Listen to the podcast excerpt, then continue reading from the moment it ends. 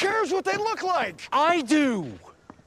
Our home isn't just our house, it's everything around us. Give me a fucking break. Oh, I'm sorry, I forgot. I live in this world. You live in a psycho bunker where 9 11 was an inside job and, and the government are all Nazis. The government are all Nazis! Well, yeah, now, but not then.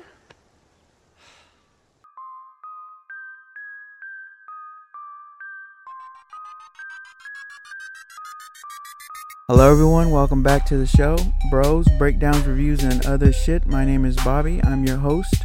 With me is my brother, my best friend, my purpose, Brandon. Brandon, you want to say what's up? What's up? What's up, Scott? What's up, Angel? Yeah, Readings, hopefully, if you ever get around to it faster. yeah, yeah, yeah. If you're listening, you're probably a friend or a family member. Thanks for coming back. Thanks for tuning in and hanging out with us. Today's mathematics is the latest episode of the HBO series The Last of Us. Titled Long, Long Time, written by Craig Mazin, directed by Peter Hoare. Peter Hoare, bro, you ever hear about him before this? No. Yeah, so neither had I. Uh, so I looked into him a little bit. He's directed a bunch of those Netflix joints. So Daredevil, directed a, bu- a couple of Daredevil episodes, Umbrella Academy, uh, Altered Carbon. I never saw those two, Umbrella Academy or Altered Carbon. I know Umbrella Academy had like a kind of a cult following. Altered Carbon had some some good talent attached to it, Joel Kinnaman and Anthony Mackie, but I never got around to checking checking it out. Um, do you do you know anything about Umbrella Academy? You know anyone who tunes into that one? I hear, I hear it's pretty pretty good. Our boy from um, um, Misfits was on that, right? Yeah. Um, I hear good things. yeah. I mean, pretty- most of most of the people like we talk about on YouTube, they're pretty into it. yeah, like and the like Double Toasted has talked about it before. They say it's pretty good. yeah. Mo- That's um, one I always forget about. I should, we should check it out. Yeah, it's not it's not it's not Marvel, right? No, No. it is a comic It's a or comic. or a graphic novel, one or the other. Yeah. I'm not sure if it's DC or Marvel affiliated. It's Probably Yeah. not. The biggest star attached to that is probably Elliot Page. Yeah. Right.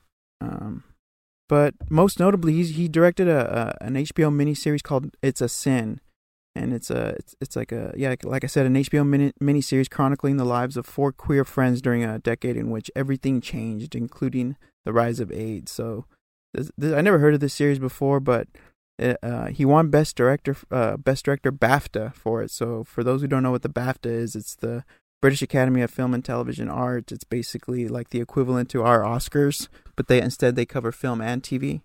So BAFTAs is a pretty big deal. He won the best director for that, and he directed, like I said, he directed all five episodes, and I hear that's pretty really like I heard it's really good.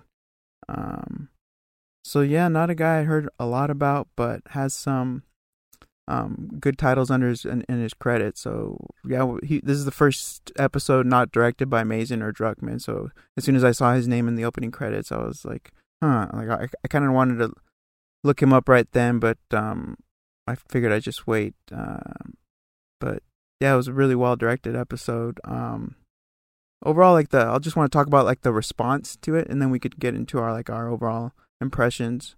Um, I don't. Uh, you still on Twitter, bro? I know you go on a little bit, but Twitter was buzzing Sunday night about this. Like everything on my TL was uh, nothing but like unanimous praise um, from critics, like you know notable critics like um like yeah like Dave Chen and all those fools that I follow, and then just people ran you know random people were just talking about how brilliant this episode was. We should mention again, we mentioned it in other episodes that when cast and crew or creators of the show were asked about, you know, which of their favorite, which was one of their favorite episodes, or what episode are they most excited for the fans to see, they all pointed to episode three.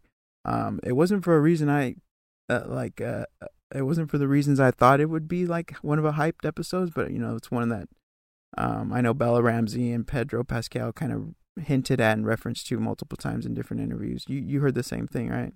Yeah, and to answer your Twitter question, I mean, yeah, I am, but not for much longer. Like that two timeline thing, I think they just Oh, rolled that yeah, out this that week. That shit is terrible. Uh. I, I barely even noticed it because I have dark mode. So like, I, I don't know, maybe light mode I would have noticed it, but I'm on dark mode. And someone tweeted about it, and I was like, "What are they talking about?" And I looked up, and I was like, "What the fuck is this? This is dumb, dude." Yeah, a lot of people complaining about I that. it I don't even know how. It, I don't even get how it works. So It's Like- basically like I mean the timeline I had already had the regular timeline already had a bunch of like tweets that you of people you weren't following, but Mm, now like it's suggested. like it's it basically loads you into that a whole timeline of people you don't follow basically, and then you could choose the timeline of, of the people that you do follow. But I mean, I don't know. I hate it. yeah, it's, it's a- terrible. Ever since Elon took over, it's going downhill. And all I the mean, blue check marks, like everyone has one. yeah, It's like It's- what? Because it's you confusing. Like, and, and then the rollout in of of the features are just like they're so drastic, and yeah, it's really bad. Hopefully, somebody comes around. I, I doubt it'll be anytime soon, but eventually, and like fills the void. Because I can't imagine with Elon running things, it's gonna get any better. But anyways, um, it says that the score is seven point nine. Really, it's that low now? Yeah, bro. I don't know if you heard, but the the fans are review bombing the shit out of it. Yeah, yeah. I wanted to get to that next, but I noticed that before, like the article, like because there's been multiple articles published about the review bombings, but I noticed it like the next day, because I, I I go, I, you know, you and I both check out IMDb a lot. I like to look at the trivia and just the ratings and uh, other crap and the you know who's involved in creating the show, and I noticed right away that it had like a eight point three like on Sunday night or Monday morning. You know, relative to other episodes, uh, the premiere had nine point two, and then and then the second episode point three. So this was like a pretty steep drop from the ratings of the first two, and I was like, uh, I'm sure that had to do with with uh, you know the the the content of this one or whatever. Yeah. And then and then I think earlier in the midweek, a bunch of people started publishing articles about it being review bombed from angry gamers. So around 34,000 out of the 120,000 total reviews right now are one star, um, and 63,000 of those are are uh, uh, 10 out of 10. Um, and then publish, I mean, uh, gamers and people or def- defectors took to Twitter and other and, uh, and other public forums to kind of voice their dissent of the episode, saying that it was catering to the woke agenda of uh, uh Yeah. of America and uh, just deviating from the game completely. Uh, not only that, but they were they tried to like um I think so, sometimes when people don't have a don't want to straight up say why they don't like something, they'll point to other issues with it and kind of cover their cover their ass a bit. And there people were saying that it didn't push the plot forward, and that's why they didn't like it and all that. Um, but yeah, it's, it got it got kind of review bombed or um um from like game yeah mainly from gamers and people who just don't appreciate didn't appreciate uh I guess the the gay the gayness of it. the Um, agenda of it. Um, no, I, I, the Twitter. I, I don't know. Like, I feel like with these Sunday night shows, it, it's like it's a regurgitating thing. Like every now for like every interesting tweet or take I see on the show, I see like thirty of essentially the same one with not really any context and me like you know half baked memes or I mean some of them are funny. Don't get me wrong, but I feel like with most shows, it's like it's kind of fallen into like a cycle. Like you've, it doesn't even matter what show it is. There's always like, like the Twitter response of it for like big shows. I mean, and and it's funny. Like one that popped in my head recently, I was like, like I'm almost dreading it because I remember, like when Euphoria was on, mm. like the Twitter response for that, That- was just so annoying, dude. Uh, Like- what? You weren't a fan? That was like on, that that was one of my favorite parts like of like the memes and stuff they're Yeah, funny but like yeah. when people try and like validate or like um reach a little bit. not reach but like th- they kind of put certain characters on a pedestal or like they shoot down certain characters for like crappy reasons or like they commend certain characters for like oh yeah like like what she did was right or like like when they i guess when they kind of take it like too seriously is all i'm trying to say like for that show i'm like dude like we're not White Lotus. but, but I, I guess it, it's it's clever with that show in particular because it's about teenagers and you know a lot of those stories people can't help but place themselves in, in like like to back like but either back to a time when they were that age or if they're younger people like they obviously re- resonates with them a lot more so I guess with that show it, people just can't help it Mm. but um I guess what I'm trying to say is like yeah I mean some of the memes and stuff are, are fun to look at but uh generally speaking at least on my timeline with my terrible Elon algorithm, I don't really see too many interesting things to be honest. Ah, that sucks. Most of the time, I just have to search for them, or I'll just Yeah. press the just hit the hashtag. yeah, I'll just press the hashtag. You know, Yeah. I I've been recently following a lot of people that you follow. Like I'll see someone retweet or like a like a journalist or something. I see you follow them, and then I'll, I'll usually follow them back. No, yeah, that's one of Or my favorite. back. I'll follow them too. Yeah, that's one of my favorite parts of like Sunday night viewing is going on Twitter afterward. Like for Yeah. for like you said, Euphoria, House of the Dragon.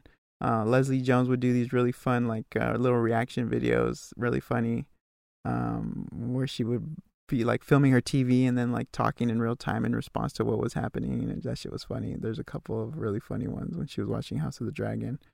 And then uh, White Lotus was really fun to check into. People would always have funny memes and things to Yeah, say. Yeah, those those White ones were good. I liked those ones. Euphoria. I feel like those ones weren't as common though. Like like, even though like Euphoria had a good viewership audience. Well, Euphoria is a more serious show, so people are gonna talk about it in more serious terms, and like, Yeah. and and the subject matter that, that they're tackling are is much serious, much more serious. So people, yeah, they, they people are really personal about that show for sure. Yeah, I, I, feel, I feel like White Lotus probably has a, a grander audience that doesn't need or doesn't like subscribe to like the whole Twitter trending like and talking about it on Twitter Yeah, because it was a big show. I mean, I'm sure Euphoria obviously has a lot more viewership, but people have been talking about this this run of Sunday night shows because what what were the two or three before this one? Uh, House of the Dragon, White Lotus and House of the White Dragon. Lotus. Then or they're talking about the one that's after this, which, which is going to be Succession. Yeah, too, right? Succession's Yeah. coming up. Yeah, I saw a funny tweet. It said someone. Uh, let me see if I can find it. It said HBO took understanding that people get a little sad on Sunday nights and built that into an empire. Yeah. and that, that that's true. Like, uh, there's nothing like nestling into the couch and watching like a really good show every Sunday night right before you hit the chaos on Mondays. Yeah, But- but I I saw like I I don't know who said it. I saw one that was like, I mean, stating the obvious, but it was, I did enjoy their sentiment. They're basically saying that HBO didn't waver from their model. You know, it's been like a like twenty some years with these really good Sunday night shows, and regardless of Netflix's model coming up, they kind of just stayed the course, and and it's um it's a testament. Like sometimes if it like you know it's a played out saying, but if it ain't broke, don't fix it because it's it's worked out. And you and I were just speaking the other day, like we do like the week to week model. And Mm-hmm. shout out Poker Face. You know, uh, Well, they have like a mixed model. You know, a lot of shows do that too. The boys did that. They'll drop like three or four and then do weekly. I like that too. I'm cool. I'm cool with that. Um, yeah, well, well, most of those shows that do that are when they're first coming up because I'm pretty sure Yeah, yeah. the latest seasons of the boys have all been one by one, um, right? No, the, actually, season one and I think season two dropped all at once, and then three they Oh, start. okay, okay. Week three they did like the chunk, and then uh, week Then they to went week. week to week? Yeah, they did Okay, three okay. at three, um, and then week two, and then Invincible is another good one that that kind of did. I think they just did week to week, but no, yeah, I'm I'm a big fan of week. You have more time to like think about the episode, reflect, and actually take in what comes, like before you forget.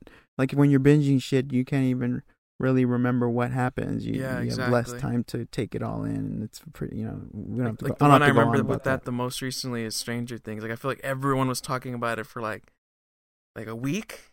I don't know that one. That one had legs, dude. Because people, yeah, but like I'm, Yeah, I'm like I'm talking like at least with like the spoilers and stuff. yeah, oh, yeah. Like if you if you didn't finish the show within a week, you're gonna see a spoiler basically. Yeah. But yeah. And well, they were smart about it too by splitting up the season, so that helped keep the conversation going because it was plus it be, plus the fact that it was like a short break, you know, compared to other mid-season breaks where it's like four or five months. It was like a one-month mid-season break, and that gave people enough time to catch up and talk about it. And then once the new season was, or the second half was approaching, that's when people started talking about it again. So that worked out pretty well. It's the first time they've done that. Yeah. Um, and I don't think it was intentional. I think it was because they had reshoots they had to do for COVID and stuff. But Yeah, I guess what I'm trying to say is like generally speaking, people shouldn't shy away from the week to week model, especially if you have a good show. yeah, You know, if you're smart about it, obviously like that that's um pretty creative too if you drop, you know, cuz I'm pretty sure Poker Face what they dropped 4 hmm and then now it's going to be week to week, so that was that was a a clever way of getting everyone on board, especially with Peacock. 'cause Peacock, Lesser from known. what I've known, hasn't really had a show or the show. Like all these other streaming platforms have like the show. Like for Amazon, the show is probably The Boys. HBO, you can name like ten of them. Mhm. Um, Netflix, we all know about them. But as far as like the ones that don't have the like signify or like the personified show are probably like Peacock, Hulu. um, Hulu. Hulu's had a couple of good ones, but nothing like that's hit like the mainstream. Like I think the biggest one I can think of is the Dropout. A lot of people were talking about the Yeah. Dropout. I feel like with Hulu, they're kind of falling under the like the Netflix thing because they have so many shows that it's kind of hard to for them for one to stand out. Yeah, and they had some Yeah. good shows that they all that dropped all at once, and that and they kind of Yeah. takes away from the relevance of, of the shows. Like the Bear dropped all at once, but that one had legs just because it was had such good uh, word of mouth. Um, another good one was that Amy Schumer show. I can't remember or Life After Beth is what it's called. That one was a really good one. That one dropped all at once. It came and went. Um, so a lot of these shows just come and go if you drop them all the episodes at once, and it's a shame because they're good shows. Yeah. Oh, Hulu did it with Fleishman. They had the week to week with Fleishman. Yeah. That was dope. But the weird thing with Hulu is they have that FX on Hulu thing. So it was on FX. It's technically an FX show and it's also a Hulu show. Oh, so it was like on cable, the Fleishman? Yeah, I'm pretty sure it was uh, Crazy. at the FX on Hulu thing. Same thing with Atlanta, the last two seasons of Atlanta. I don't know, it's confusing. The, Yeah. the streaming, every streaming has their own model, I guess. But I guess what my point is, the original just TV week to week model, it's it's still HBO. It still has some legs if you, if you have the right support and right talent behind it. for sure. And HBO, like I said, like you said, HBO didn't kind of follow the trend of the binge model after that took over because they kind of um, pioneered this appointment viewing with The Sopranos and The Wire and other shows like Six Feet Under. Uh, that's when it really started. Like sun, those were all Sunday night shows. They've been doing it for decades. Yeah, and everything comes back in style, so I wouldn't be surprised within the next half decade to a decade. Streamers start like Netflix. Everything kind of just goes back to normal, yeah. for lack of better words. Yeah, for sure. Um, Sorry, go ahead. So this episode, we got we, we we got introduced to a couple new characters, a couple new actors. We talked about them in the pre the pre hype and the hype show. Uh, Murray Bartlett and Nick Offerman we're both big fans of. Uh, Murray Bartlett, I was first introduced to him in the White Lo- in the first season of White Lotus. He was like never seen this guy before, and he was stellar in that. Nick Offerman, you know, almost everyone's, uh, you know, at least peripherally peripherally aware of his work on Parks on stuff like Parks and Rec. Um, so, but we liked him in Devs. We talked about the, in the hype show. He has really good dramatic chops. He was also in this show that I watched. It's called The Resort on Peacock. Um, Yeah, We've been known about his dramatic chops. yeah, for sure. Um, but what was interesting, what I what I learned was that the role of Bill was initially going to be played by Con O'Neill. Uh, he previously worked with Craig Mazin on Chernobyl. I don't know if you know who that is, but he's I know who he is through Our Flag Means Death. He's like one of the main pirates on Flag Means Death. He's hilarious on that, but he's he's like the straight man on that.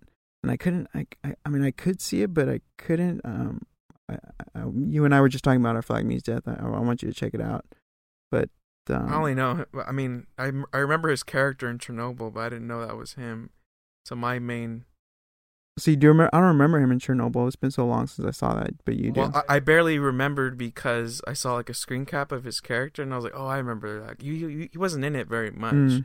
He had a few like good scenes. Um, but my main exposure to him was the Batman, which he was like. It, it seemed like he was cast in, in a role where he couldn't really do much with it.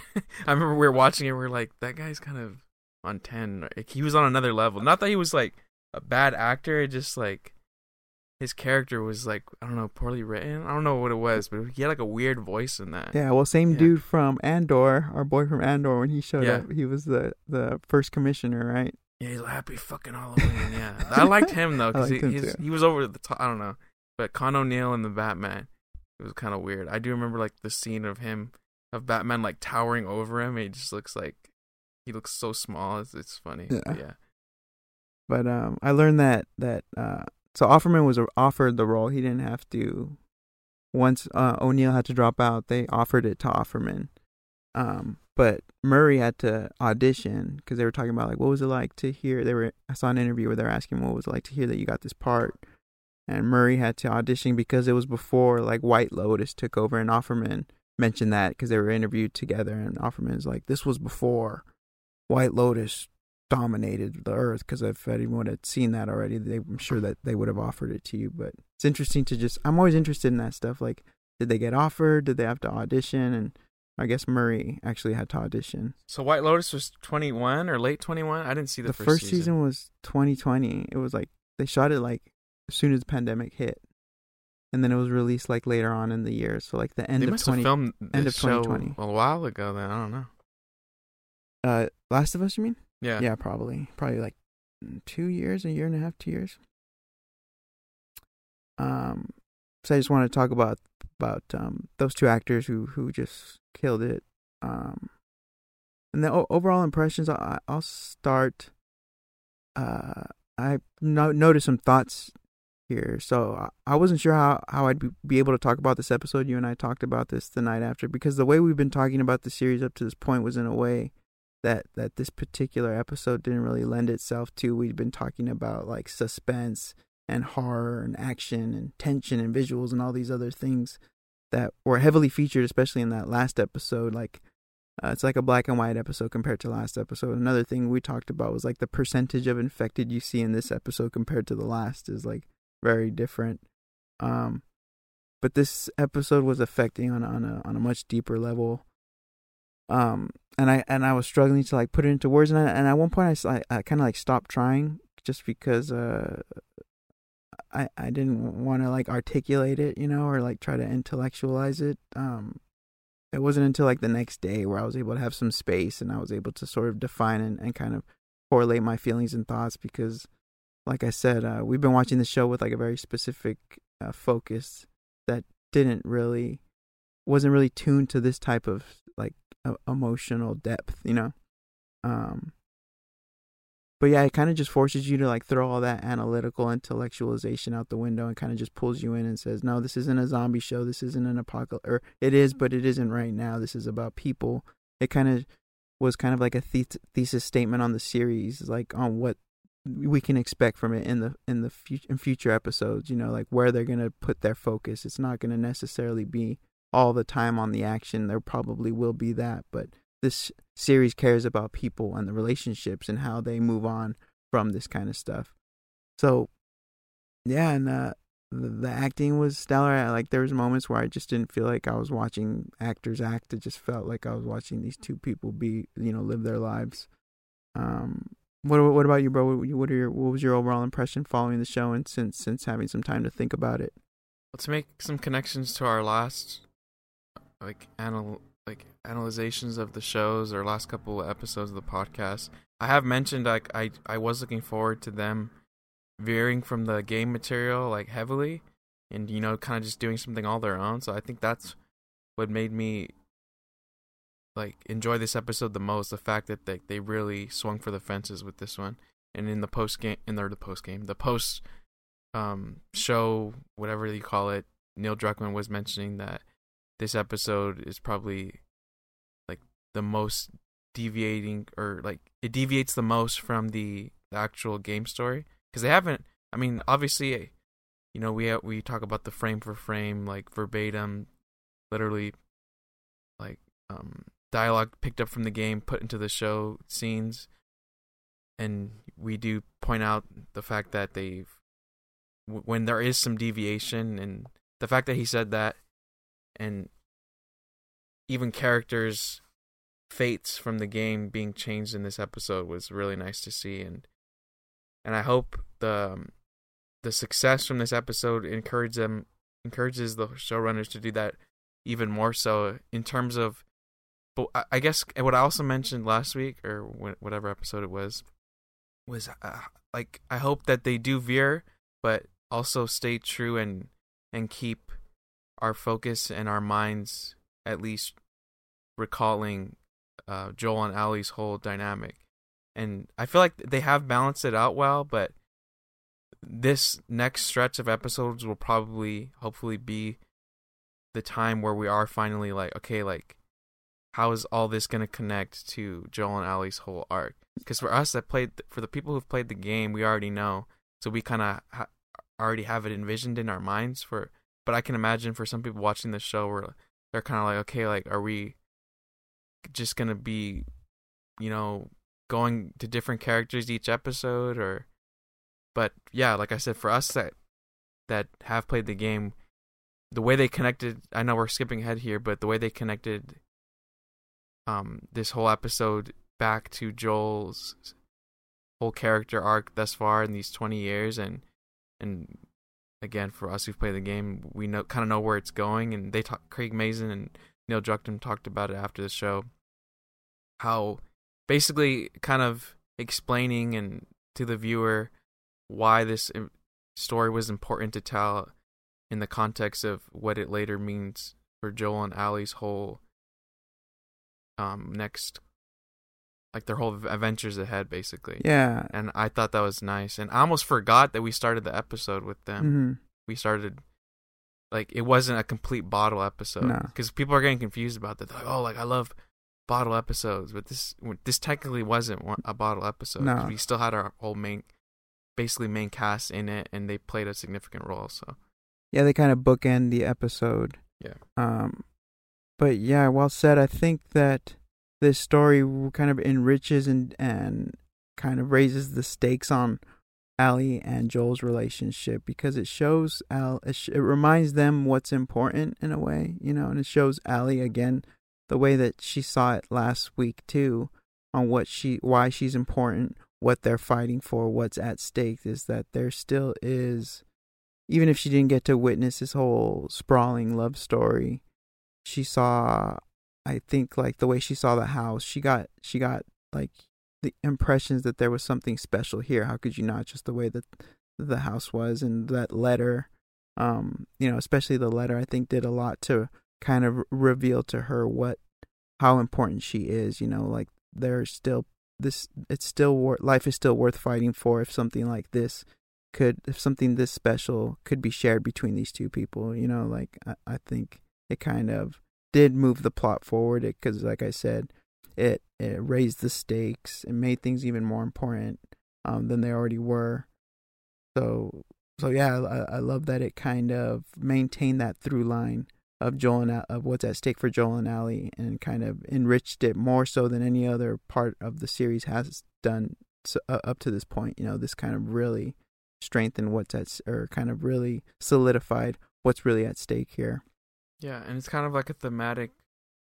I mean, again, no spoilers, but like essentially like a thematic microcosm of the whole first game. And the, the story is is like the perseverance of love, and Druckmann has even spoke about this um, when the second game was coming around. He explained how it it it differs in in thematic tone greatly from the first game, and they spoke about how yeah, like love it was a, a huge um, theme in the first game. But I think what's interesting about the show and is the, the fact that we can just sit with the story and not, you know, because when you're playing when you're playing the actual game, you're thinking about survival so, and you're thinking about doing. When you're playing a video game, you're, you're not as enthralled in a story. It's it's just not the medium for that. But for TV, and and it sounds you know corny. There's so many romantic love stories. When people hear love, they kind of get turned off. But I think what's interesting about this story is, with all hope gone, like like love can persevere, but it, also can motivate you to do things that you wouldn't have normally done in a civilized world or a, a world where there are laws or a world where there's literally no hope. So I, I think that's what makes this show interesting is like if there's no parameters and there's, nothing holding you back, what could love motivate you to do or, or how can it change you as a person? Yeah, that, that's really And it goes back to what they were saying about the infection itself, because I remember you were saying that there's an, oh like the affection it, it wants love too, or it it has love, right? Yeah. they, they were mentioning Yeah, that in the test that. episode. that's why it wants to like spread and it, it has that same desire to have communi- community basically like it can't survive on its own the way Yeah. that we can't survive on our own like the way that that Bill was unable to. I mean, he was surviving, but he wasn't really living. But yeah, that's powerful. What what you said about not only can love like persevere, but it kind of can change. Like Bill, Bill is like the inverse of Joel, and how, how I saw it. Like whereas Joel lost everything after outbreak, Bill kind of had was already lost before and during before before the outbreak, and he kind of found himself and found his real found the meaning and, and, and beauty of life afterward, and that's like a that's like a powerful statement. I think that even in the in the face of despair and destruction and all that, that not only can love persevere, but it can kind of be the dominating force in some like because that's what it became for Bill. He became like a whole different person, a whole a better person. We'll talk more about how we see his his character arc throughout the this episode, but it, he's a completely different person, a completely changed person from from beginning to the end of this, and I thought that was so interesting how they kind of really um put that on display and made that kind of like the centerpiece of the story and the focus of the story. Um, but going back to like just how we've been watching the show, we've been like I said, we've been talking about like a lot of the technical flair and stuff, but uh, like the cin- the cinematography here, and I wanted to just touch on it before we break down the episode, um, because it's something that we've kind of been focusing on. The shots are memorable, but they're they're memorable for different reasons. They're not like particularly visually striking, but they're emotionally striking. I'm thinking about the first shot of Frank in the hole with his hands up. That shot, like, uh, it hits so different now. Like I, when I was watching it the second time, just seeing him there in the hole. It's not like a fancy, um, technically like like I said, stylish shot, but just every all the meaning behind it. And then the shot the first shot of them on the porch after the ten year time jump and then Bill Bill willing Frank into the bedroom. That one is that one's pretty gacho too. And then the final shot of the window. So it's just a lot of simple, um, like no special effects at all. Last week we were talking about how great the buildings looked, and when um, you know when Ellie's crossing that wood that wood board to between buildings, and how all these shots are beautiful and and striking.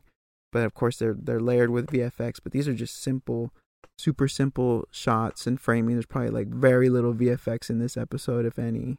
Um, but a lot of these shots are like burned in my brain for different reasons. I thought it was cool that the show can do both. Like it can be stylish and and and and, and really visually striking, and and then it could also be like emotionally um, striking as well. So uh, now we'll, we'll get into the episode, uh, episode breakdown. So we open up on present day, like right into the credits. So there's no cold open, bro. Were you were you disappointed?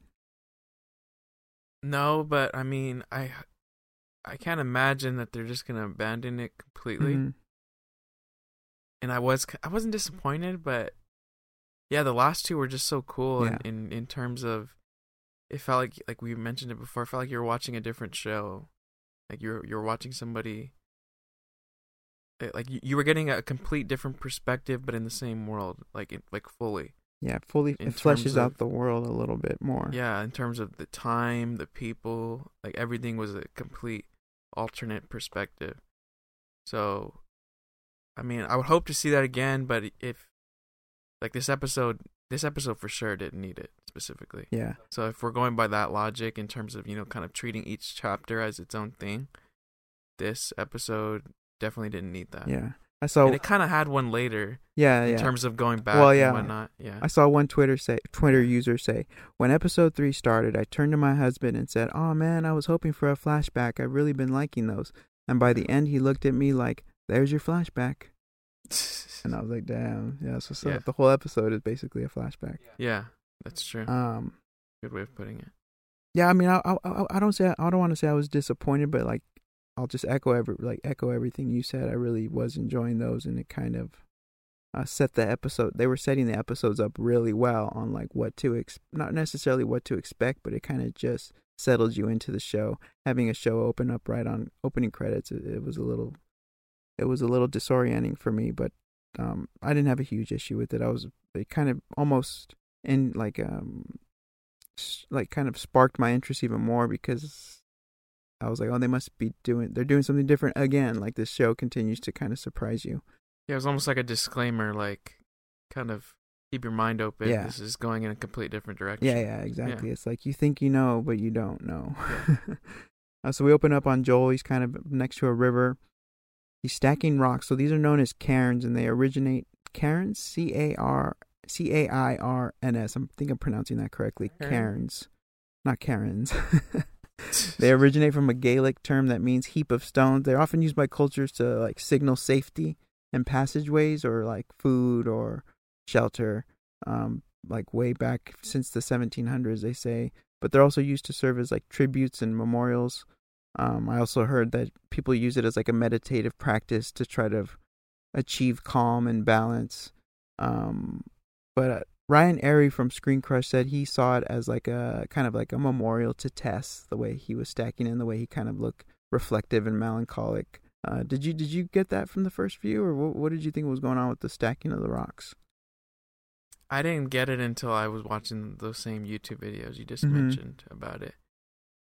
It, it kind of, I don't know, it just didn't click for me. Maybe because now that you mention it, I was a little disoriented. Yeah, me that too. We did that we didn't get the cold open. Yeah, So it kind of just took me more time to I was thinking about that kind of. get into the episode. Yeah. But I mean, they did kind of linger on Pedro, so I could tell he was mourning, but the what he was doing exactly, it didn't click for me. But I thought that was cool. Yeah, yeah, it was a cool, like, kind of a interesting new way to drop us into the world. C- Very calm, like the most calm entry we've had up until this point, I think, into the world. Every, other first moment of the show's been sort of kind of chaotic, and this was like Yeah. the first kind of quiet moment.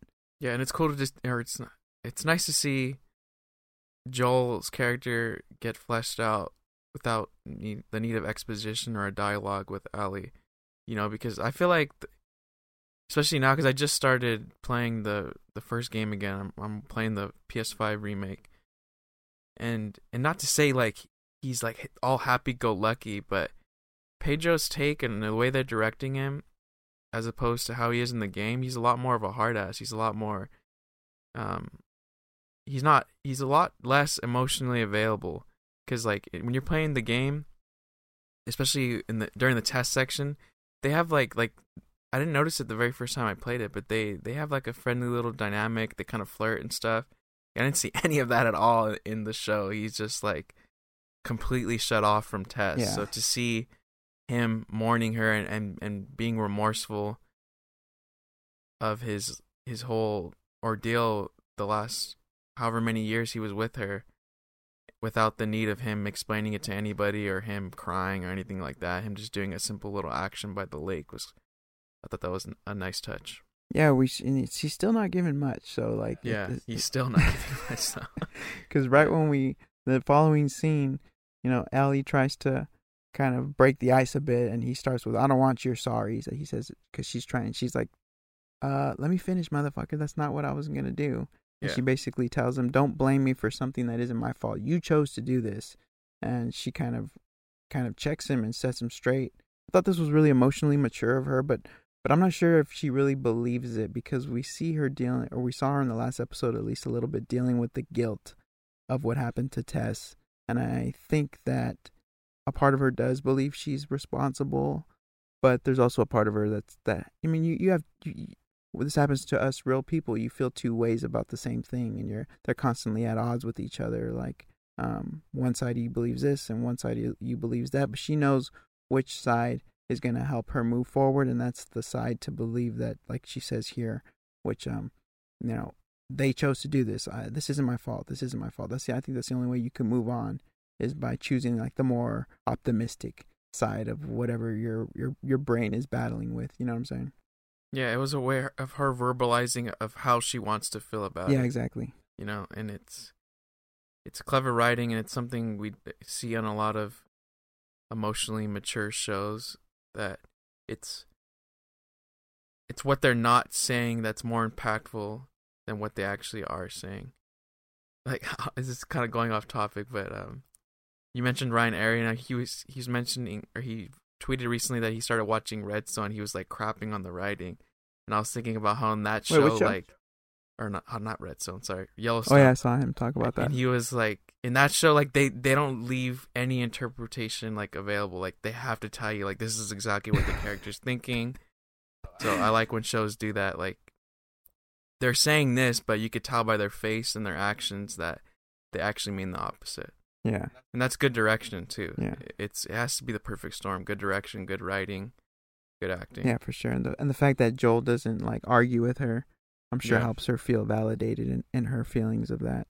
Um, he kind of just like nods, and I think it's like the first time he sort of like shows some respect towards her. You know, he's like, cool. So you st- slowly start to see him come around and realize that this kid maybe doesn't. It doesn't have to be as bad as I think it is. Like sh- I don't know. You know, there's the first time. Like maybe that was like one of the first times you saw him sort of show respect towards her. Um, yeah, so he says, she says like, how how long is this? How long to Bill and Frank's? And he's like, it's a five hour hike. She says, we we can manage that. The way she says it is like, she's kind of constantly trying to prove to him that she's tough. You know, like five hour hike. If you would have told me that, bro, I would have been like, fuck, or I would have sighed or grunted. I don't know. Maybe five hours isn't that bad. In in the post, Five hour hike in this world would be like an hour and a half, half hike in a civilized world. Yeah, Because you have to think there's no cars or anything. She's probably like five hours. That's that's chill. yeah, To her, it'd probably be like a day's hike, yeah, yeah. and she'd be like, "All right, that's gnarly." Yeah, yeah. That's what I was thinking. I was like, well, what else do they have to do? There's Exactly. there's nothing else to do. She's probably like, fuck yeah, kill five hours, feed me. yeah. Um. So as they're walking along, she's like, she's still on edge. She's like, there's no infected, and he, he confirms that there isn't. But what he's out, but but she's she's like, well, what are you looking out for? He's looking out for people. Um, because you know people are the, the probably the biggest threat in in this world. Just like the most dangerous game. yeah, the most dangerous game. Zodiac. That's kind of like the the thesis of the show is like it's not the infected that are responsible for the downfall of everything. It's how we as people responded to it. And we see that in a few different ways in this episode, particularly. And um, so she asks, "Is are, are Bill and Frank nice?" Such a such like a kid thing to ask. Nice. I thought that was funny. And he's like, "Frank, Frank is." I thought that I thought that was a little funny funny exchange. She asked him about this scar, and uh, she's still she's still very plucky and and snarky. She's like, uh, well, he doesn't want to talk about it, right? He's still closed off, and she's like, "Did you what? Did you fall down some stairs?" And he's like, "I didn't fall down any stairs." I thought that was funny. and then, uh, so he finally opens up. He tells her he got shot, uh, but they missed. He shot back. He missed too. It happens more than you think. And she says, "What? Because you suck at shooting." So she she's kind of unrelenting in her little uh, uh, plucky snark. But um, I thought this was like a funny exchange that happens more than you think. Kind of like a a nod to video games, you know, in video yes, games. that's exactly what I was gonna Yeah. say. Especially playing now, I'm like, it's dude, it's hard to aim in there. Like, Oh, in that game particular. yeah, because like the aiming system, it's like you you can't just like it's not it, it it's more realistic. Like it sways a lot, and you have to like hold it a little bit. And the PS5 has adaptive triggers too. So what that means is like you feel pressure Mm. against your finger. Mm. So it's not just like you can hold it and like it feels it's like haptics and all that. It's annoying to explain, but yeah, the PS5 you can turn it off, but I like to leave it on, especially with this game. And yeah, it's hard to aim in there. You can't just like one shot people. I mean, you can if you play the game for several hours, you'll get good, obviously. But if you're just a casual gamer and you haven't spent a lot of time with it, it is hard to aim for sure. Yeah. And then especially thinking more, there's so much the ammo is so scarce, like that gets in your head too, and you're like, fuck, you miss a shot like nothing. Dude. Oh, yeah, that makes it more impactful or more important to get it right. yeah, Um, she really wants a gun. She asks him, "Well, maybe you know, if if more people are, if people are, two shots are better than one. You know, since it's so likely that people miss." But he's like, "No, no guns, no guns." So she she really wants that damn gun, bro. yeah, Um, they they pull up on Cumberland Farms. It's like a gas station convenience store. Joel tells her that you know that they have supplies stashed here, and they go inside. And Ellie spots the Mortal Kombat game, bro, and she's she's stoked. Um, she asks Joel if he if he's ever played. I I think Joel. I wish she would have gave Joel a, a chance to answer because I think he definitely would have been a Mortal Kombat fan, considering that he liked that Curtis and the Viper movie. It's kind of like in the same vein. But I I was just picturing him and Tommy you know, playing on the couch, fucking like going at it. Um, you the first Mortal Kombat movie's fire too, so you could have been like, I like the movie. Yeah. I don't know. I don't know. I, I've seen the movie. yeah, the, the movie's funny. fire. The first one's fire, but Yeah. yeah. the games are are way better. And I was just picturing him and Tommy like on the couch, maybe when they were kids, like you and me, um, Mm. playing this. And I was thinking, what what kind of character? What character would Joel play as? And I, I don't know why. He seems like a Sub Zero. Sub Zero. I was thinking Yeah. Raiden for some reason. I don't know why. Nah, Sub Zero. Sub Zero. Well, who's Yeah. your Who's your favorite character? I think Scorpion. Honestly, I know it's a played out pick, Yeah. but just how hard his costume looked and the damn snake scorpion thing coming out of his hand just looks so hard. So Uh, a little a little back background here. Me and Yeah. remember we dressed up as as the ninjas. I was yeah, I was Smoke, right? And you were Sub Zero. that was Sub Zero. Yeah, And you you were like ten years old, bro. This was inappropriate. Or this was you were younger probably. yeah. I liked Sub Zero more when I was younger, just because he looked cooler, and I liked like I I liked a lot of like iced based like superheroes Iceman. and yeah, like, I loved Iceman and the X Men movies and stuff. Even though he was like kind of lame of a character, I just liked Ice for some reason. I still do like Ice, but Yeah. yeah, Scorpion's whole backstory and, and shit is a lot better. So I, I, I cater more towards Scorpion. Yeah. now. Shout out to Sherry, our aunt. She made us really awesome costumes. Yeah, I, dude, I I think about those a lot. Honestly, I, I even remember how they felt. Like they felt they were comfortable. Yeah, yeah. Like they felt good. oh man, good times. it was almost like the uh, what's what's like the material, like the material for like a pennant flag. Yeah, it was like a felt. yeah, like yeah, for like those OG baseball. Sherry like, would get down on the sewing machine, man. Yeah, Um, our cousin, yeah. But um, this game, like I, I never um, I, mom, mom wouldn't let me play it. Like this is a Mhm. game that was super. At the time it was released, it was very controversial. People weren't allowed. You know, I remember that they had the explicit content. Mom wouldn't let me play it. The only time I was able to play is when I would go to the boys' house. The boys are cousins. They had it, and it always felt like I always felt like I was breaking all the rules. I was be so I couldn't even focus on playing the game because I was so scared if mom walked in or if mom found out. That's how scared I was and how prohibited this game was, at least in, in my life. Um, so it, it brings back memories. But oh man, I love that game. Get getting to that game, I was just I was obsessed with it. Just because when someone tells you, like when your parents tell you, don't do this, you can't do this, you're even more curious. You want to do it even more. And that was one of those instances with this game where mom was like, if I ever catch you playing that damn game, you know, you're done. I'll fate, I'll fatality you. yeah. Um, so I, and the market wasn't as saturated back then, you know, because yeah, it was one of the first like really violent fighting, like Tekken, I think may have Yeah. been out. But go ahead. like yeah during that time i mean it's interesting because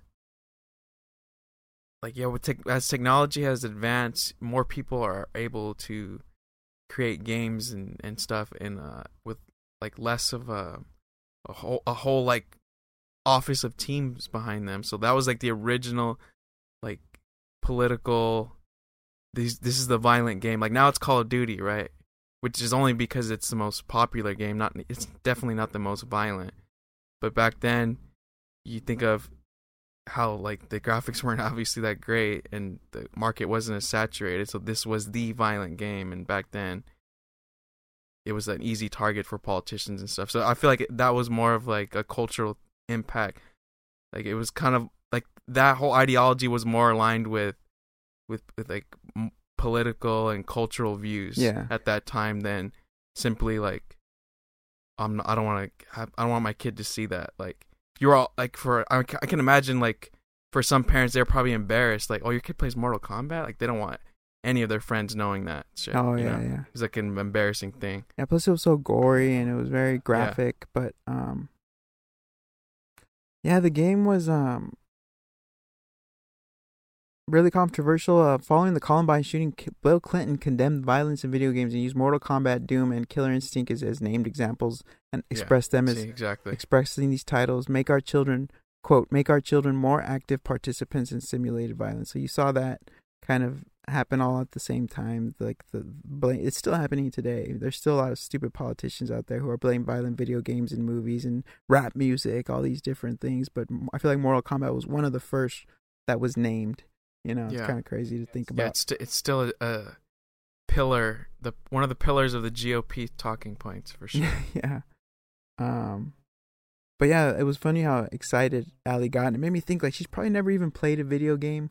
How does she even have context for how cool or exciting it is? She does mention a friend who knew everything about the game. She doesn't specifically say that the friend played the game, just that they knew everything. So I don't even know.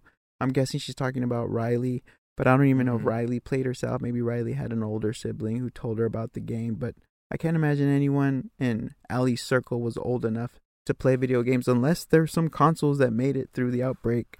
Oh no, for sure. I remember. It doesn't. This is not a spoiler, Oh, okay. but there's there's a cool scene in in Last of Us Part Two when you like sneak up on somebody and they have like a PSP. and they're playing it? That's right. Like so, like handheld games and stuff like that that wouldn't require like a huge TV and shit. They definitely could oh, last. that's, that's Yeah. crazy.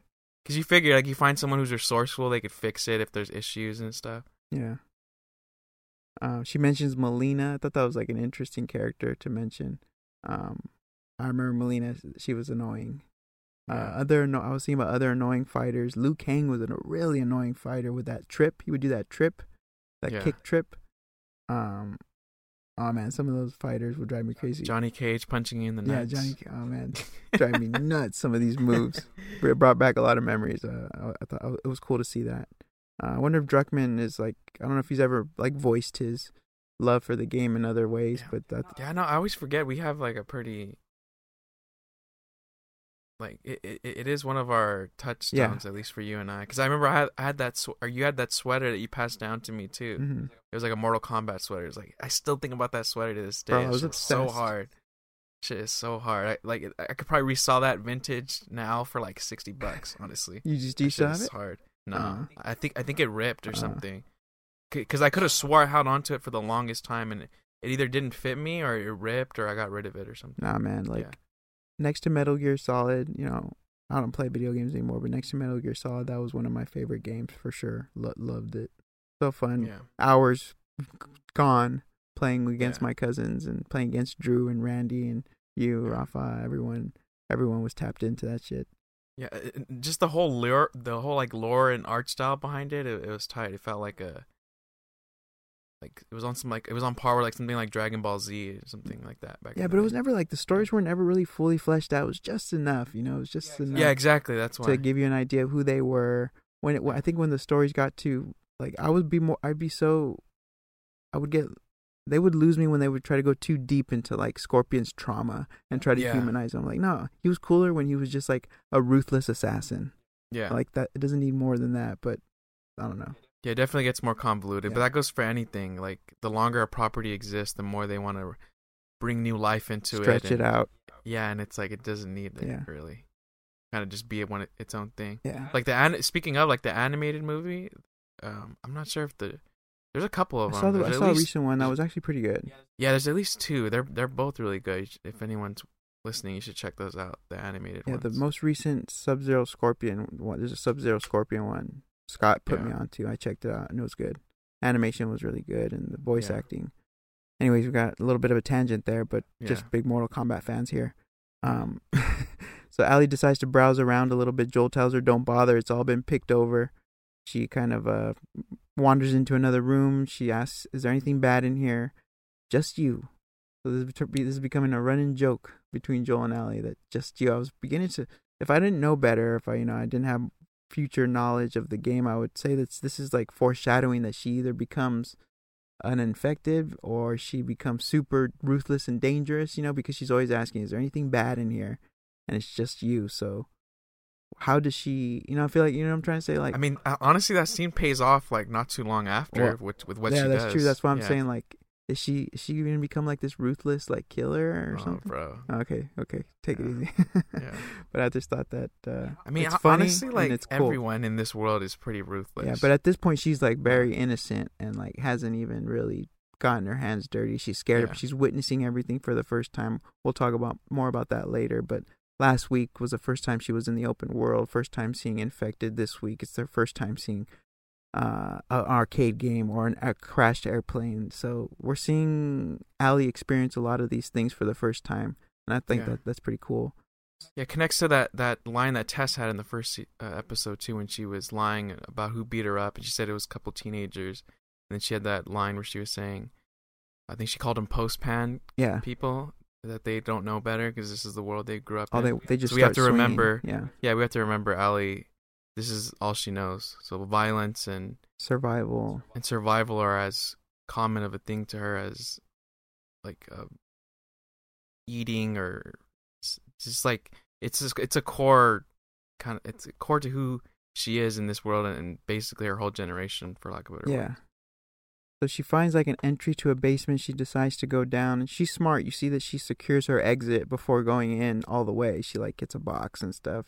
Um, right away, she finds tampons, and she's like, she's like, wow, I guess Joel really didn't look over it. Typical man behavior, not being thorough, half-ass searching, or I don't know Yeah. what. Maybe it just wasn't on his mind. But Yeah, I saw a tweet about that too. Someone like a, a woman said that she really appreciate that that touch because she always watches like Walking Dead or post-apocalyptic type shows, and that's like one of the main things she was wondering about. yeah, like, no one ever touches on that. Like, Yeah. what, what- how would this work? What happens Yeah. after? Yeah. Um. So she goes in there, and then right away there's an infectant. It's kind of trapped over under like a rubble of rocks. And this scene was really interesting. Like the way she's looking at it, it like you can like, how, what did you take from it? Like, wa- was she looking at it like she was angry?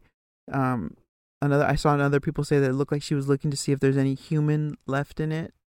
You could take it a bunch of different ways. Is she just a psych? Like, is this sh- is this scene placed there just to show how much of a psycho she is, or like her kind of violent tendencies, or is there more going on? Is she angry because of all of the things that the infected is taking away from her, the world, a normal life, her friends? Maybe is she searching, like I said, for to see if there's any human left? Because she talked about that before, where she asked Joel if she if he's had to kill anyone. Yeah, that's a good one. Um, but it looks like they they linger on her face a long time, and I guess you could take it in a number of ways. But upon first viewing me, I kind of just saw it on the surface level of, oh, she's just kind of she's just kind of psycho, bro.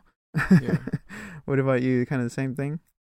I guess the first thing that pops into my mind right now is her um her interest in the in- infection as itself. Oh like, yeah, in terms of like the aesthetic, how it grows, especially the idea that this could have been me if I wasn't immune. mm-hmm, mm-hmm. You know, this could have been my fate. Yeah, good point. And, and obviously, the, the people she's cared she cares about, or I'm sure there's people in her life that have met a similar fate. She's probably thinking about that too a bit. But then it's interesting to see how the um the scene starts with her kind of her kind of I guess twisted curiosity, but in again to recontextualize it, um, this isn't necessarily as twisted as you know we think because this is she's not, she's only grown up in a world of this kind of survival mentality and, and violent mentality. So for for her, I mean, any other teenager might have would have just smashed its head in immediately. But I thought it was interesting how she kind of took her time with it. yeah, that's a really good Yeah. point. She's kind of interested because she wants to know what she's immune from. Yeah, What she's very curious about the whole thing. For Mhm. someone who can't be affected by it, she asks questions. She asks a lot of questions later later on in the episode about where it started and stuff. Um, so she comes out of the basement safe and sound. There's a moment where Joel can't, Joel doesn't hear her, but she's all good. He decides to hide the rifle because there's no ammo. So again, really like um, kind of establishing what you can expect from the show. This isn't going to be like a straight up action shooter, bunch of shootouts, stuff like that. This is a real war. The show is really grounded and leaning into like what it would really be like in this. You wouldn't be hauling extra weight. You would try to be as lean and light as possible, especially if you're going to be hiking miles and, and traveling. So I thought that was smart and a nice touch. Um, yes, I forgot who said it too. I think it might have been um, heavy spoilers or Screen Crush, but they were mentioning that it also pointed to the fact that to him he's already looking ahead that he'll probably return there later. So he's already planning ahead, like of post dropping off the cargo. Who is this kid? Um, I got to leave this for next time, yeah, yeah, which just ki- kind of points to the fact that he he's still in that survivalist mode. yeah. He didn't of, like, expect. I'm I'm shipping this, and once I'm done with this, it's back to back to business, back to like regularly scheduled program type yeah, shit. for sure. So they continue on their way as they're walking. Um, they they they're walking by a field, and Ellie spots an there, there's a big jetliner like it's crashed. She's in awe, like the way she's in awe. Again, it's like she saw a dinosaur fossil. That's what it kind of made me think of. Mhm. Um, that was the first screenshot we saw from the the show as oh, well. okay. Yeah, and uh, it looks great. Like there's some that's probably a, a visual VFX shot, but again, the VFX have been really solid. And um, she's all she's like, dude, you got or she's like, you got to go up. You ever go up in one of those? I thought that was funny. And she's like, dude, you got to go up in the sky. Joel doesn't have fond memories of flying, bro. He sounds kind of like you. I know that's what you hate flying. I hate it. I, I, I wouldn't say like I hate flying. I just hate airports. yeah, yeah. This It's like, like it's musty. Like TSA is annoying, especially for you. Like they see your iPad and they're like, "This guy is up to no good." Apparently, Every anyone with an we- iPad. yeah, Yeah. Because we flew to San Fran in, in December, and both times they were just infatuated with Bob's iPad as if he was hauling some kind of rare mineral or something. Uh, But yeah, it's just annoying. But like actually flying, like when you once you get on there, I mean, it's it's chill. Like Yeah, you- long flights, no. But I mean, who doesn't? li- Who does like a long flight? Like, come on. But like the actual flying is isn't bad. I do appreciate it. Like when I'm up in the sky, I'm like, this is crazy. It's kind of cool. I- I'm alive during this time where I can do Yeah, this. Crazy. But at the same time, like yeah, like airports, all that. yeah, Getting to it is the worst yeah, part. for sure. Yeah. But yeah, I agree with Joel for sure. Yeah, she's like, you got to go up in the sky. He's like, so did they. And she's like, Graham. I don't know. Again, we talked about this in the hype show about hopefully there's humor, and there's been so much humor up into this to this point to kind of Mhm. relieve some of the tension, especially after that last ep- uh, that last scene of of her killing the infected was followed up by something like this. Really cool that they're able to balance those tones really well. Yeah. Little connection to World War Z too. That's like a crazy, uh, cool action zombie. That's like the zombie plane scene oh yeah, right but, there. That's that scene like makes the whole movie. yeah. But uh, That yeah. movie has some really good set action set pieces. yeah, it does. Uh, so they they continue to walk along, and this is where we get a little bit of a we get a real deep cordyceps history list lesson. She asks, "What happened? Was it a monkey?" He's like, "It wasn't a monkey." Twenty eight days later, right uh, or outbreak, the movie called Outbreak. Yeah, outbreak. I've never seen That's a- that. They mentioned, or I think um, Ryan Arey Oh, mentioned man, that, that as well. movie. Yeah. Traumatized me, bro. yeah, Um, that was like a school movie too. yeah, they they- show why that in would they school. sh- I why think. would they show that in school? What the fuck? yeah, you're right. I don't know. Yeah, Um, I just thought it was funny the way he said it. It wasn't a monkey. Like Pedro's really good with like this delivering this flat dialogue. Uh, it, and it's like some of the funniest moments in the in the scene. Like when he says, "I didn't fall down any stairs," he kind of just delivers it straight. Straight. He's a great Yeah. straight man, which is Yeah. um funny because he plays the opposite in that unbearable weight of massive talent, where he's kind of the comedic relief, and Nick Cage is sort of the straight. man. I don't know. It's a weird dynamic, but Nick Cage is Nick Cage. yeah, Nick Cage is. Nick Cage. That's on Starz now, bro. We got to check it out. Oh Yeah. really? Yeah. I just I just canceled that, but it's it's good for a couple Ah, weeks, yeah, so we'll up. check it out. Um, and then he's like, "Didn't you, I thought you went to school? Didn't you learn that in school?" And she's like, "No, I went to a Fedra school." So Fedra school, I guess, was preaching like some sort of revisionist history, much like the current U.S. public education system. You know, they don't tell the whole story; they just tell what what they want you to know. Kind of the same thing that we see happening now, right? Um, Yeah, that's interesting. I didn't think about that. I wonder what the, what their version of events is. well, just like the shit we're taught in school, like what the version of events we're taught sometimes aren't really how it went down. The whole Christopher Columbus thing. There's so many other instances and examples. Of yeah, but you would think it'd be pretty hard to lie about this when you're faced with it every single day. yeah, but Maybe in a QZ, it, it's a lot easier to suppress all It'd probably that. be easier because no one was Yeah. recording history. There was no one keeping records anymore after. yeah. it all and went most of the kids probably aren't venturing out into the world seeing clickers and stuff like Yeah. that. So So yeah, they like they don't really learn what really went down. And Joel goes on to say that no one knows for sure, but he he the the the, the dominating theory is that cordyceps mutated, got into the food supply, flour, sugar, uh, certain foods that are sold everywhere. So this is all, this has been kind of theorized since episode one, but it's basically confirmed here.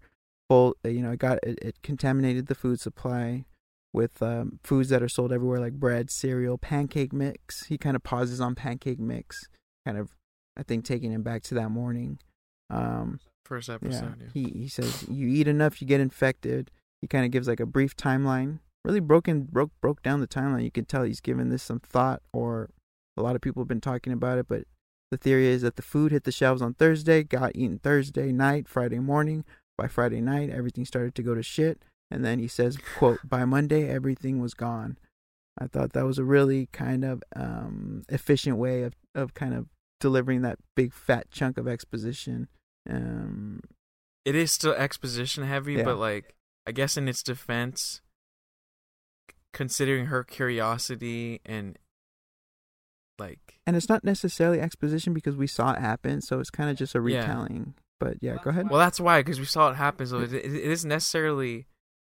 It's not needed, but I think in, if you put it, if you're viewing it in the sense of them kind of establishing a, a relationship and you know him yeah, not not just being a, a little mopey bitch and not answering her questions. That's I feel like that's what I took more. yeah, that was the it, point like- of the scene, right? Yeah. To show them kind of connecting over this thing, and and it's kind of buttoned when she says thanks. She says thanks, and he's Yeah. like, you know, sure. So it kind of, I think that's really why it was there. It wasn't, be, you know, we knew all this already. It wasn't there to kind of deliver exposition. It was there to kind of build on their relationship a little bit. Uh, as the, as they continue on, Joel's like, "Oh no, we should go a different way." Um, but Ellie wants to, because he kind of warns there's something that's dangerous here you don't want to see. But of course, Ellie wants to see. She's kind of the morbid, kind of like she's like a goth kid. She wants to see the blood. She's into that. She's like, I'm into this shit, man. I want to see. Um, yeah. Anytime you tell a kid you, you don't want to see something, they're gonna want to see Yeah. it. So Um, so apparently, one week after outbreak, the fucking government, government, uh, Christopher Walken voice, bro. Uh, seven psychopaths. The government went through the countryside. They evacuated small towns. They told people they were going to a QZ if there was room. If not, they killed them. And she's like, "What? Why? Why? Why would they do that?" She's kind of mortified. She can't believe it. So again, her, I guess her perception of the government and Fedra isn't as warped as it should be, or as Joel's is. Maybe she, she like we said, she doesn't know the whole truth, but she's kind of surprised at this and seeing what we've seen. You know, you would be surprised. You saw them hanging people in the in the town square back at the QZ for breaking these silly small rules. So I'm- was interesting that she was so surprised that they would do this. Um, this part's not real. I don't know how realistic it is. I don't know if the I know the government is terrible, but I don't know if they'd go this far to just start killing people. But maybe I don't know. You know, uh, it's not that far off, but it, it is asking you to suspend belief a little bit. Um, then he says, you know, dead people can't be affected. I thought that was a really great, efficient way of explaining why they would do it.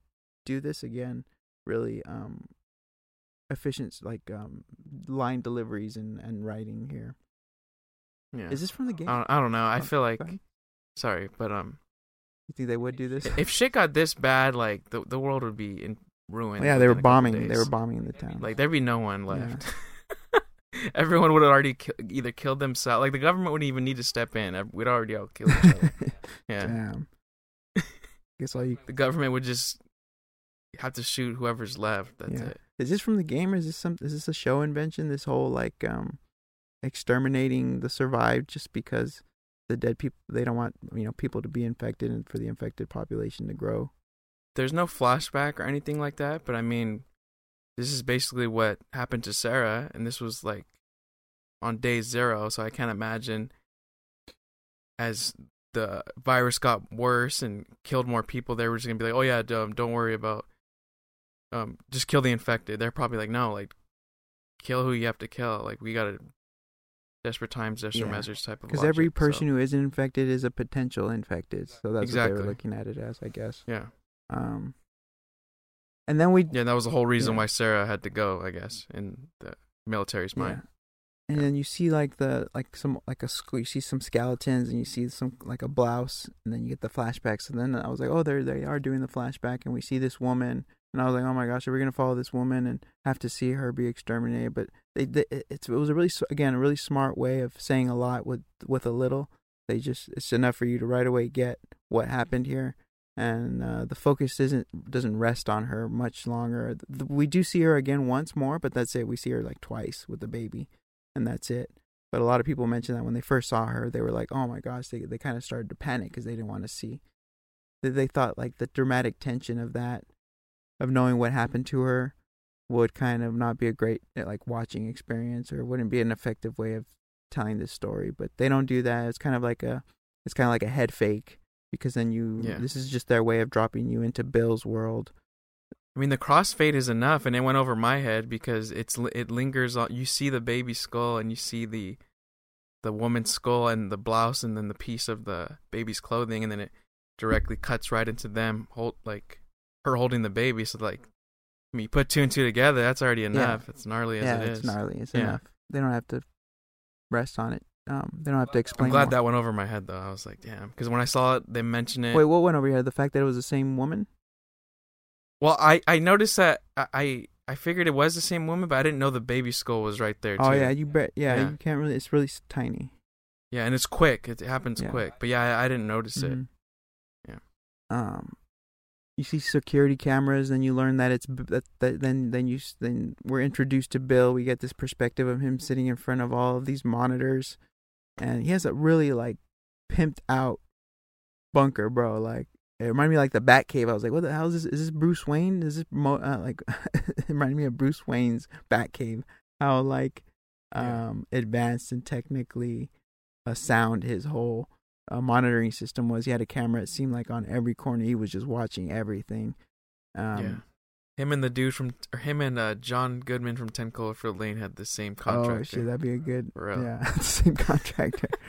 because both of those are like like if I were to make one, those two examples are like the best ones I could think of. Ten Cloverfield Lane for sure, because like that should look nice. Yeah, look, co- look cozy, comfy. This one Yeah, didn't look as cozy, but it was. Uh, it did look It was only functional. for one, yeah, and efficient. And it's actually the basement's basement, so this fool's like two levels deep. Because you Yeah. hear the federal agent say there's nothing in the basement, and you learn that this fool did not take any chances. He actually made a basement within the basement, which is Yeah. which is the first the first time I've seen something like this kind of shown this way. I thought it was pretty pretty cool. Um, made me think like what essentials would would I want in my bunker, and I mean I think You'd have so much food, bro. fruit fruit yeah my I need my fruit. I need some tea, fruit. some coffee. Maybe dried out fruit, because I don't know how it'd last longer, right? Yeah. Dried yeah, out fruit, sure. or does that shit go bad too? Yeah. No. I mean, it, la- It it lasts lasts long. long, it right? long. Yeah, you'd have a million like gallons of dried out fruit and oats. I need my like that. AirPods for sure. Yeah, Um, but I don't know how useful they'd be without Wi-Fi. But maybe I just probably re-listen to old podcasts, old Ringerverse episodes, old Dave Chen episodes, my music. Um, what about movies? What, what I was thinking, if I had the Sopranos box collection down there, I'd be probably pretty good with that. Maybe a couple of other like TV series box box collections, and just cycle through those till I died. But if I probably want Sopranos down there, um, Breaking Bad, The Wire, Mad Men. If I had those box sets and some food, um, yeah. a comfy chair. Comfy chair is clutch. Like I, I can't stand to be in like a really stiff, uncomfortable chair. So I need like a recliner of some sort. Um, I think that I don't know. I think I'd be good with that. I'm a simple man, bro. Yeah, I don't know. I I feel like obviously food is most important, but I don't want to talk about food with that. So I would I would I would not want to think about the shit spoiling and stuff too. Whatever, I'll, we'll go out into the world and kill who we have to kill or start eating people. I don't care. But um, I feel like that would probably be the best time for me to just commit to books. I feel like I'd be more invested in the book collection because at least with that I wouldn't have to plug in anything, wouldn't have to make noise. Um, but yeah, definitely would probably veer more towards shows because at least with shows, you'd have like several hours to burn instead of just watching the same exact story in a movie for like an hour and a half. Yeah, and then not know? just that, Yeah. but the characters in the shows, they kind of replace and are substitutions for real life people, like real Yeah. company. Like the reason why Yeah, we love these shows is because we love being around these people. We wish we could be friends with them, or maybe not friends with them, but yeah, we enjoy them as people or characters, or at least enjoy watching them. So I think that's a little different than books, but not for sure books. I would spend some. I would need a couple of books. Shows that would come to mind. I mean, I know it's not done yet, but Abbott Elementary probably make me feel good. this is a burnt out. This is a burst burnt out one, obviously, but The Office, like you could just kind of zone out just on recycle that. it. It's so burnt out, recycle though, it over God. and over. especially like you, you like you just see people like modeling their whole personality of like oh i like the office it's like the new friends but at least with friends you can kind of like like friends kind of had a demographic like the office is like and, and the fact that people are, are onto it so late it, like i know it's like a hipster thing i know it sounds snobby Especially after the pandemic, like but but it's annoying it's like dude like everyone watched The guys are- Office after the pandemic. yeah you're like you know how long ago that show came out i remember you put the basketball episode on my Yeah, we would iPod. watch on the iPod. like that's how long we were on we, we put we put people onto that show and like they would they stopped watching it or they wouldn't even watch it we stopped watching Yeah. it too That's Yeah, but funny, we- man. Like when it originally aired, we were on that shit yeah, for sure. That's funny. The basketball episode all On time. the right there. iPod, like the iPod had a screen. One Yeah. of the one of the new, not the new, not it wasn't. It was like a third or fourth generation where they first, like the one with the first, the first one with the colored screen. Yeah, I think it was the first one that allowed yeah, videos. it was the first one on allowed. Yeah. videos. And we, I just thought that was like, I thought, oh, I'm done. I don't need, I won't ever need anything else more than this. This is all I'll ever need is a screen in my pocket because this was before phones had screens and shit. Yeah. And uh, yeah, I would just watch the. Uh, there was, I don't know what else I had on there, but yeah, I remember I bought that episode, classic episode. Um, so you see, um, Nick Offerman, his first line we hear him say is "Not today, you new world jackbooted fucks." And acco- uh, according to the trivia on IMDb, this was a this was an improvised line by Nick Offerman. I don't know how true that is. You know, it's always hearsay. Well, they mentioned it after the Oh, I didn't see the after, the after show. the after in the after show, he said, Mazin said that he writes out the character's thoughts, and originally that was the thought, and then he, and Offerman o- improvised. I'm gonna say it. I'm not. This isn't. This is too good. Like, oh, really? I want to say it. Yeah. So originally it was just his character's thought, you know, to help him like, I guess, Describe what convey- kind of person- convey in his face and his body language what he what he was or thinking. just describe what kind of person this guy is. yeah, yeah. But like it was in the it was in the notes for Offerman to read. Yeah, obviously. Ah, it's hilarious. and then he was like, "No, I'm just gonna say it." So he improvised saying it. Yeah, That's yeah. hilarious. That's awesome. The way, he, yeah, it's hilarious. Um, But yeah, Mazin wrote it. But yeah, that's cool. Yeah. I thought that was cool. Especially as a writing technique, I was like, I'm sure a lot of people do that, but I hadn't heard people write out thoughts. Yeah, I don't really see that Yeah, a lot in scripts, but Yeah, that's I'm great. sure a lot of people do that. Yeah, it's helpful for the actor for sure. Yeah, so the bunkers, the his supplies. He's got guns. He's got sulfuric acid, which I was like, what, what, what is sulfuric acid used for? I learned that it's it's used in lead-based ca- uh, car batteries and then explosives too. So we know that ca- a car battery is like the. pr- So far in this show, it's been a really desirable remnant. Um, It's a MacGuffin. MacGuffin. Yeah. So that kind of clues you in into how this will connect back to Joel a little bit. He comes out of the basement, and Offerman, who's not primarily known for physical comedy, he re- he really leans in here. I thought like he's exaggerating every mo- movement. He's wearing the gas mask, which is a nod to the game. Uh, he's armed to the teeth. He's got uh, ammo across his legs, across his back. I thought it was. I thought this part was hilarious, bro. The way he's just moving around so exact, like every little movement is exaggerated. Um, He probably wanted to kablow a couple of his neighbors, probably hoping they lingered around, that they got But infected. this part was hilarious, and then uh, you see him remove the mask, and it's pure joy on his face, bro. Like he's never, never been happier. It, gave, it reminded me of like Kevin McCallister realizing he's got the whole house to himself. He's got like the whole town to himself, bro. This is Nice yeah, neighborhood. Home too. Alone Like, indeed. nice ass neighborhood. yeah, Home Alone indeed for sure.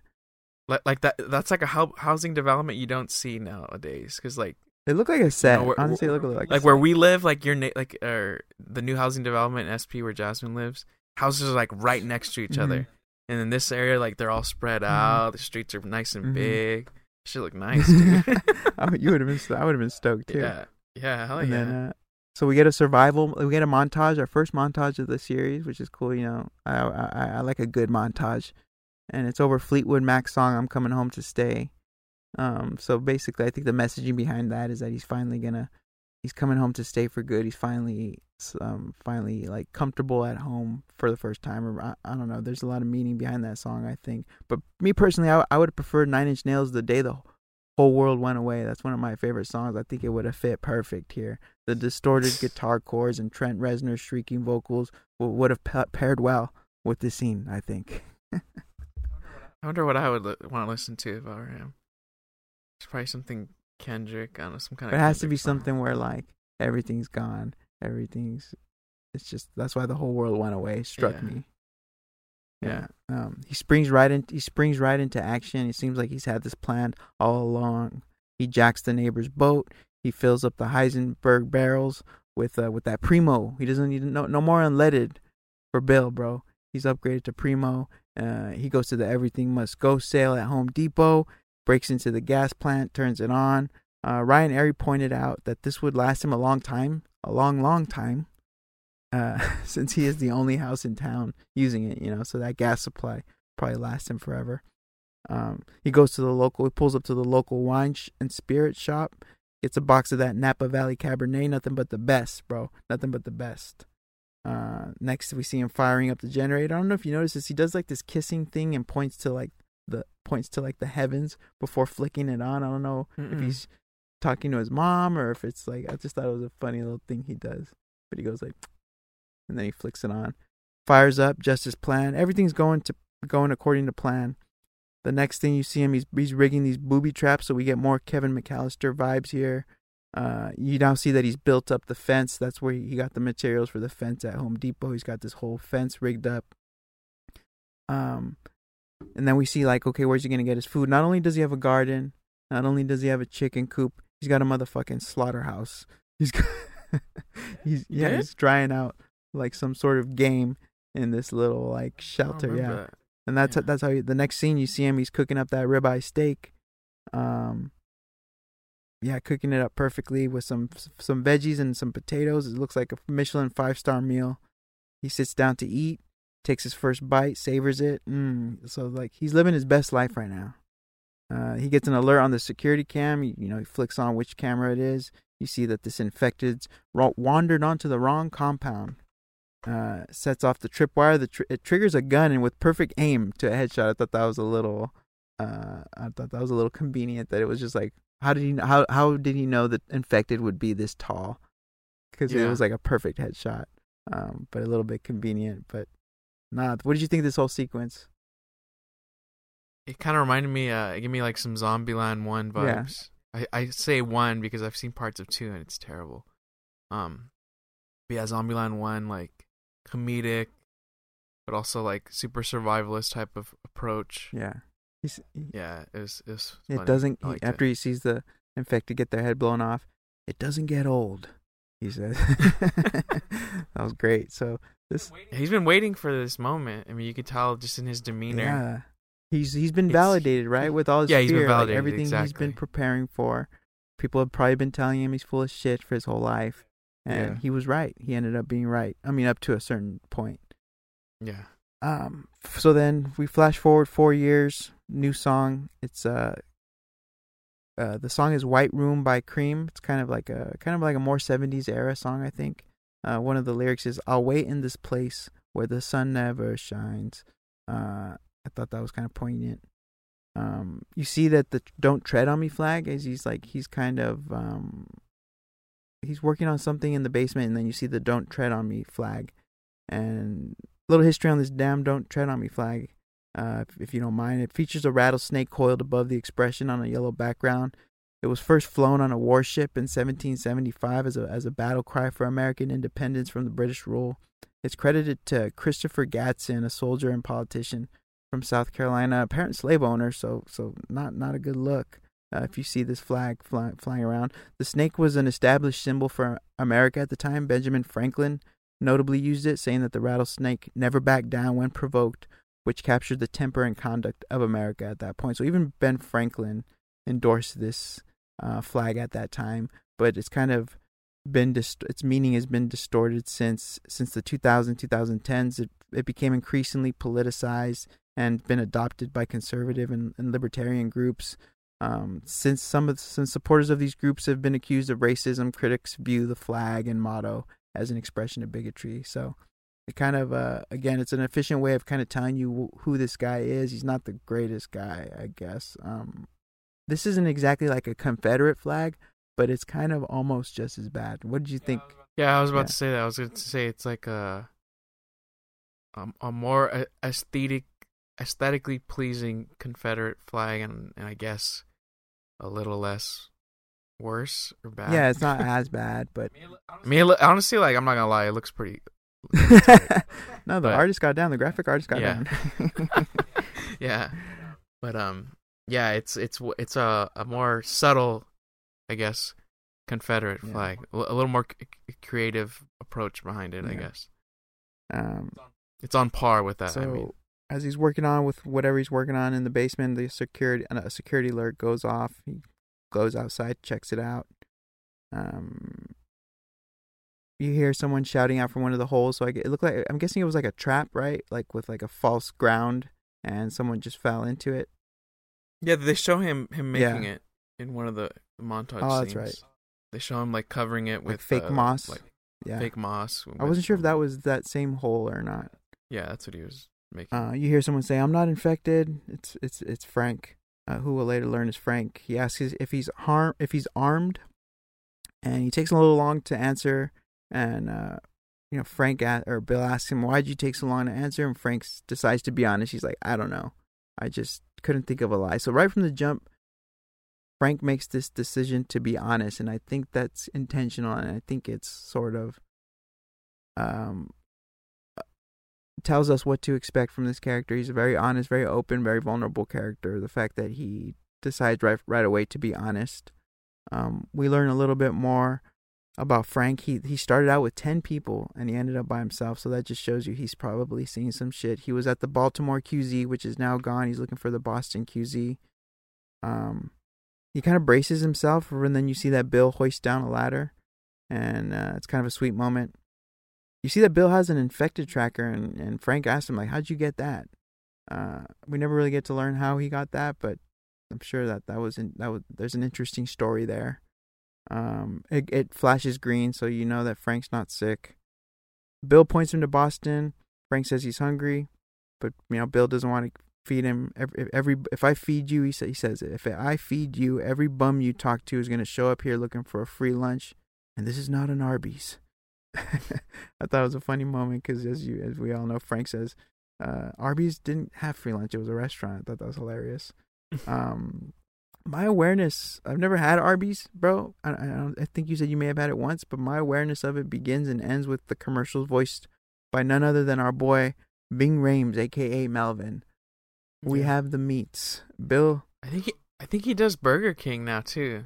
At least it sounds Yeah, like him. If, if it's not him, it's someone doing a Ving Rhames impression because it sounds just like him. But yeah, go ahead. No, no, Malvin the Melvin goat. the goat. Uh, and as we as we learn, and Bill certainly has the meats in more in more ways than one. You know what I'm saying? Uh, I thought this uh this scene was really, really well done, really funny, interesting way to leap, eh, or as a leaping point for their relationship. Kind of made me think who who is saving who. You know, Bill finds Frank in a hole, but it's Bill who was in a hole, right? Uh, I don't know if I'm reaching there or what, but it seems like Frank is the one who's really saving Bill, uh, as we'll later get to see. I just thought it was the the symbolism of him being in a hole. They're both in holes, uh, just different types of holes, and they both kind of save each other in different ways. I thought that was um, that's kind of what I took away from it after thinking about it for a minute. Yeah, and then Frank is is able to deduce so much. He's able to just read him like Yeah. a book. I mean, I I remember Ma- Mazin even said in the after show thing that as soon as they make eye contact, he kind of already yeah, he knows, said that's when he knew. They asked him. He kind of already knows what he can do to get himself out of the hole, Yeah. basically, in more ways than one. But yeah. So next scene, we're inside the house. Frank's taking a shower. Bill brings him some clothes. Uh, lets him know, you know, I brought some clothes out here. Frank asks if he could have a few more minutes because this is amazing. I, I never really get to enjoy showers anymore because I'm always either like in a rush or I feel guilty about wasting water or or running up the water bill, which I have to pay for around here. but but a lingered shower is one of those underappreciated luxuries. You know, like we don't, I don't always get to really appreciate a shower, but there is certain showers hit different, especially after like a workout or after a long day or at night when it's cold out. You know what I'm saying, bro? Do you, Yeah, that's what I thought about right now too. I was thinking about like showers at at the gym after a good workout. When the when the fucking shower is actually oh, clean oh yeah, and when it's actually giving you like good temperature water, then yeah. But most of the time, uh, sh- sh- not anti shout out to 24 Hour Fitness because they fucking showers are always oh, musty yeah and gross. one of them's always messed up or dirty. Yeah. But yeah, like when it's when it's on point, at least after a good workout at the gym, then yeah, those are those are the best. And then it's nice knowing you're not it's not your own water either. Yeah. Frank asks um or Frank asks if he could have a few more minutes and Bill answers sure, but he says in a really low voice and then he quickly realizes that Frank can't hear him, so then he has to shout it out. And this just made me think that it's probably been so long since Bill has spoken out loud to anyone, let alone like have to shout through doors. It was just a really I wonder if that was like an acting choice or an improvised choice by Offerman to like for that little moment, you know, and then you see him looking longingly at the shower and that was my first time that I kind of clocked him as perhaps being gay. Like I didn't, I had no idea, but the way he looks at the shower, it made me made me sad. Like Offerman was doing some really incredible nonverbal acting here with just the way he looks at the shower in that whole little scene. Um, next scene we see Frank. He's he's freshly showered. He's sitting at the dining table. He's looking around. He's in awe. He can't believe what he's seeing. He's probably been years since he's seen like uh, the inside of a house that wasn't ravaged or condemned. You know what I'm saying? Like it, it's it's he's tripping out on all of it. But then he gets a little closer. He sees that there's dust, and he's kind of like. I thought it was just funny that he's kind of like disgusted by the dust. That even in this post-apocalyptic world, uh, he's kind of disgusted by the dust. But that just kind of shows you, kind of hints hints to you what type of person Frank is, and that he seems like the type of person who would like things tidy. And we'll learn later on that that's exactly what it is. But you kind of get hints of it here. Yeah, and then we learn later on why he likes things Mhm. tidy, like his interpretation of the value of of keeping things clean and pristine and all. Yeah. Uh, next, you see Bill come crashing into the room. He has that swinging door, kind of reminded me like the swinging door we used to have here. Uh, sometimes you don't know how fast that thing is going to swing, but he, I didn't notice this the first time watching it, but he kind of almost trips, and it, it's like again more physical comedy from Offerman. I took it took this as him being nervous, maybe about presenting dinner. Did you notice how he like tripped and like kind of crashed into the room? No, I didn't Yeah. notice that, but I, I Probably been- you. Probably because he was nervous. Uh, he basically catches Frank like you know standing up inspecting thing, and he and he looks at him really dubiously. He's like kind of suspicious, and then he pres- probably a little embarrassed too. and then he presents dinner, rotates the plate. As you know, presentation is a major key. As someone who likes to cook food for other people, I appreciated this nice touch here. It's important how you present the food. Um, um, yeah. Then we learned that the that the the dinner's rabbit. So it's, rabbit is considered a, a delicacy in French, Italian, and Chinese cuisines. It's kind of like a tender, gamey meat, but people say it's really, it's really delicious. Um, Frank is smiling like the way Frank smiles up at him after he shows him the play. He just he can't believe it. It's like he's seeing God for the first time or something. I thought again this whole exchange was hilarious. I thought there was so much humor and comedy and joy in these first couple of moments between Bill and Frank and the way that Frank just smiles up. It's funny. He's probably just beside himself. He's like, I can't believe like I, like this is this is a jackpot he- right here, holy grail. I fell into a hole, but like little did I know it was like the holy grail of a hole. yeah, he's like, uh, I, he probably, I, I would have been pinching myself. I would have thought, no way, I'm alive. I must have died and gone to heaven. bro." Yeah, yeah, probably. Um, yeah, Anyway, someone who, like I said, someone who enjoys cooking for other people. I, I was envious of, of, I was more envious of Bill than Frank in this moment because there's no higher compliment than what the fuck after you serve somebody. Okay, bro. So from now on, anytime I cook for you, your response, if your response is anything short of what the fuck, I'm gonna consider that plate a failure. I'm always creative on my responses. I'm better than dad. All dad says is it was good. It's good. Yeah. Good. I, I or or that's the worst. We always, mom always tells us that too, and I always tell people when I have an opportunity, like if you ever want to compliment some on something that someone made you, or you know something intimate, whatever, the worst compliment you can give is good. yeah. You know, I mean, you can. It, it depends. Like, you can surround good with not a better sentiment, but if you just say good on its own and don't elaborate, Yeah, or you might as well say this yourself, was it's like, yeah, exactly. Shit, it'd be better to just say it was bad than just say, "Oh yeah, it was good." Like, what do you mean by that? It's so, yeah, it's so um, what's the word? Passive aggressive. Dull. It's just a dull Oh, yeah. statement. yeah. Um. Yeah, or or whenever we ask Dad, I ate it. That's the that's one notch below good. How was it? I ate it. Wow. Uh, but Bill's a little modest. He says, "Of course it's good. You've been starving." He's like, "No, this is really good." Uh, Frank, you know, wants to really make sure Bill knows he loves it. And then we see Bill pour the wine. He displays the label. It's a Bourgueil, which is the perfect pairing with a rabbit. Uh, which Frank's clocks. And uh, Bill says, "I don't seem like the type." Frank says, "No, actually, you do seem like the type." And like you said, Frank clocked him from the jump, and you could tell Yeah. exactly what was going on. Um, Bill offers him more. He's like, "There's more. Real, giving real Mexican mom grandma energy right here, right, bro?" Yeah. but Frank is like, "Nah, he's stuffed. Probably hasn't been stuffed since 03 like this." and uh, he just can't. He just can't have another bite. He says, you know, okay, well, I guess I better be going. But before he does, walks over to the piano. We learn it's a 1948 antique. You know what these are are currently worth, bro? For a couple grand, I don't know. Currently, nothing. Oh, that's what you said in the show, huh? Yeah. You have any idea what this is worth? Bill says, currently nothing. Uh, Frank is not a fan of classical music. Für Elise catching strays here. Beethoven catching strays. Baby Olivia would take issue. She lo- she loves that one, bro. Yeah, Really? it's that. Uh, Oh my God, I hate that. Yeah. Yeah. So, uh, Frank is not a fan, and Frank already presumes to know Bill. I thought this was a nice touch. He's like, "These aren't yours." Like, nah. And then he pulls out the best of Linda, Linda Ronstadt, and he says, "This is you." I thought that was a really nice touch. That already they have such a rapport, and Frank knows like he knows. Frank feels like he knows Bill. Um, you were asking for more Hisp- Hispanic cultural integration here, bro, and, he- and here it is. So as we know, or as most people might not know, Linda Ronstadt is part Mexicana. Her dad was half Mexican. They immigrated from Sonora, which is a Mexican state that borders the U.S. along Arizona.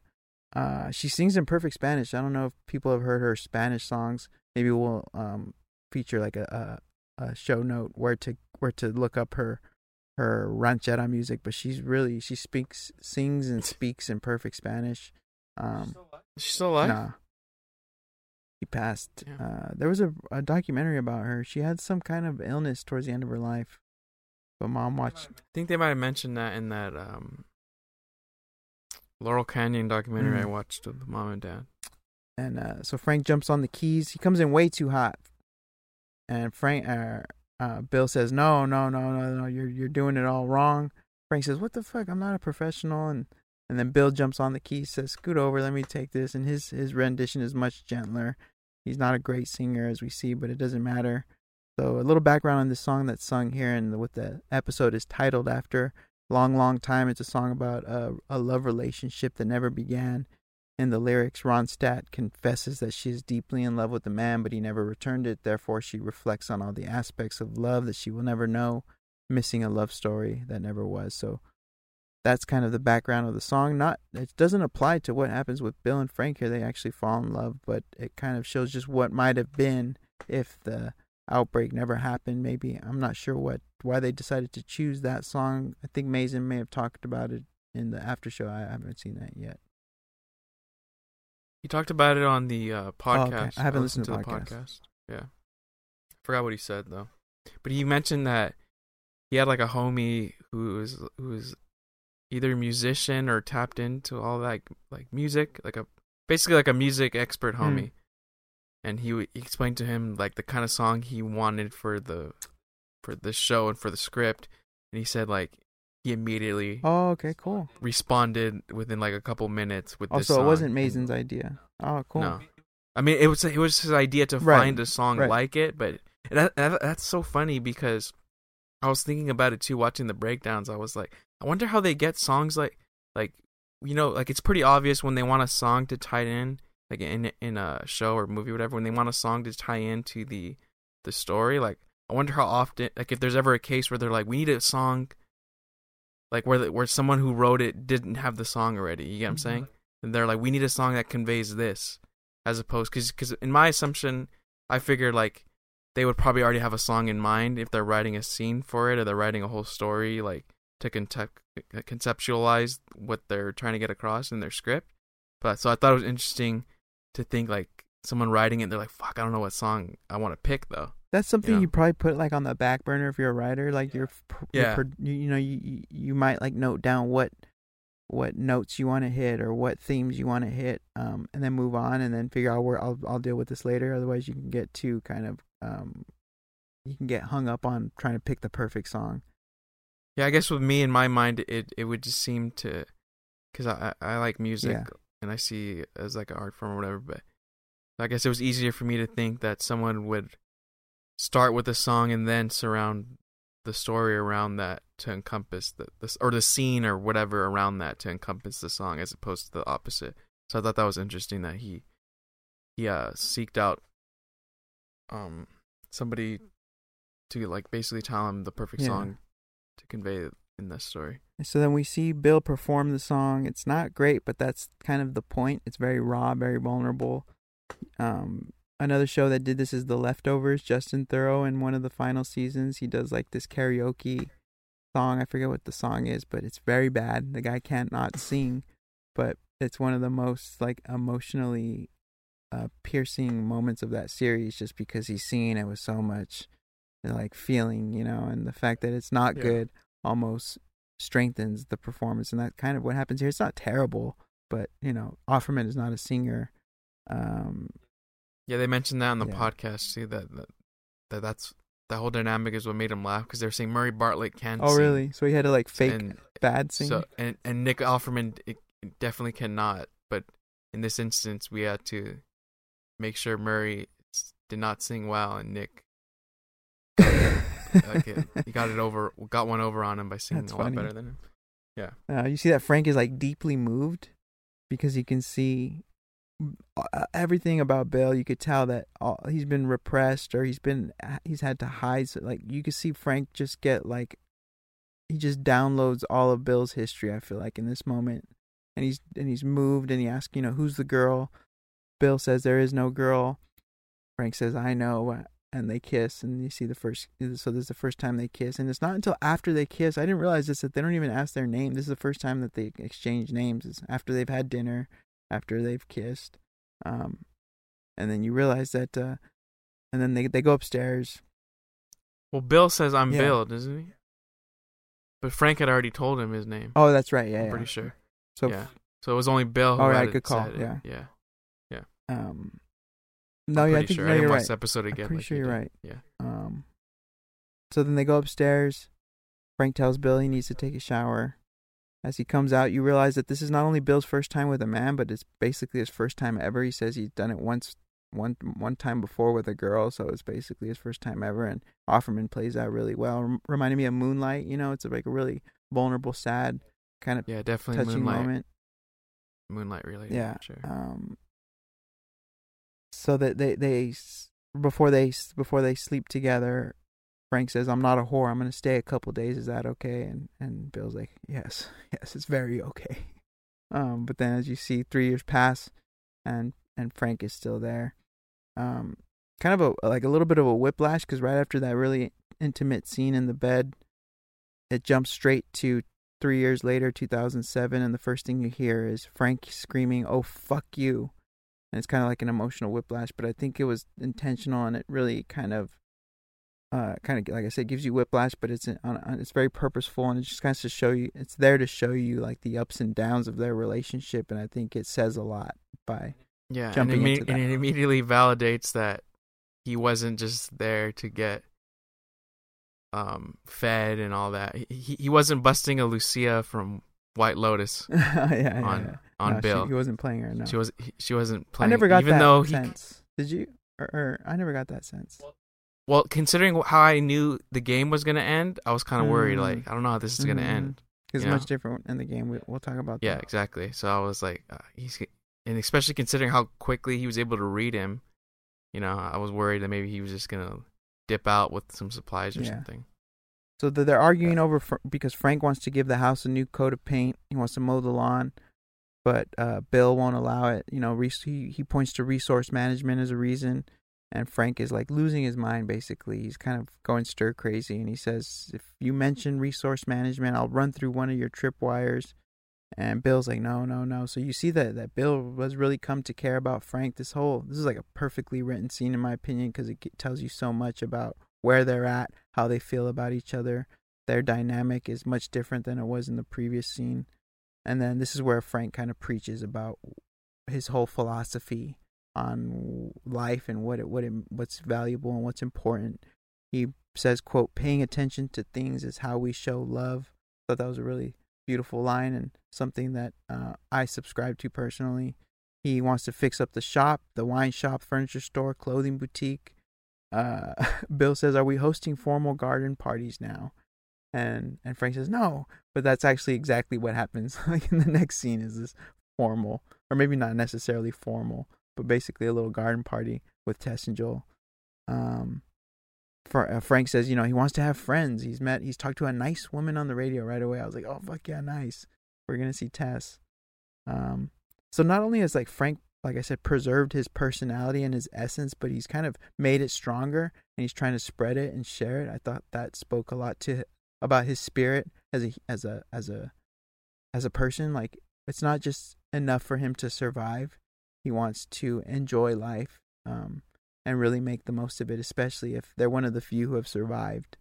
Um, this made me think of, of how how, like I said, I subscribe to this idea of paying attention to things as a way of showing love or as a way of like um, achieving like mental balance and, and happiness like a pleasing environment it really does have like a profound effect on like productivity and happiness. This has been proven over time. People set up their workstations next to a window or next to a plant. All these things have had have, have there's been studies that have proven that this is really important stuff. Even david lynch says has like one of the one of one of the things he needs in his in in order to be creative is like a uh a really curated creative space like decluttered clean spacious. The, the like the more pure the environment the more fantastic the interior world can be is a quote from lynch.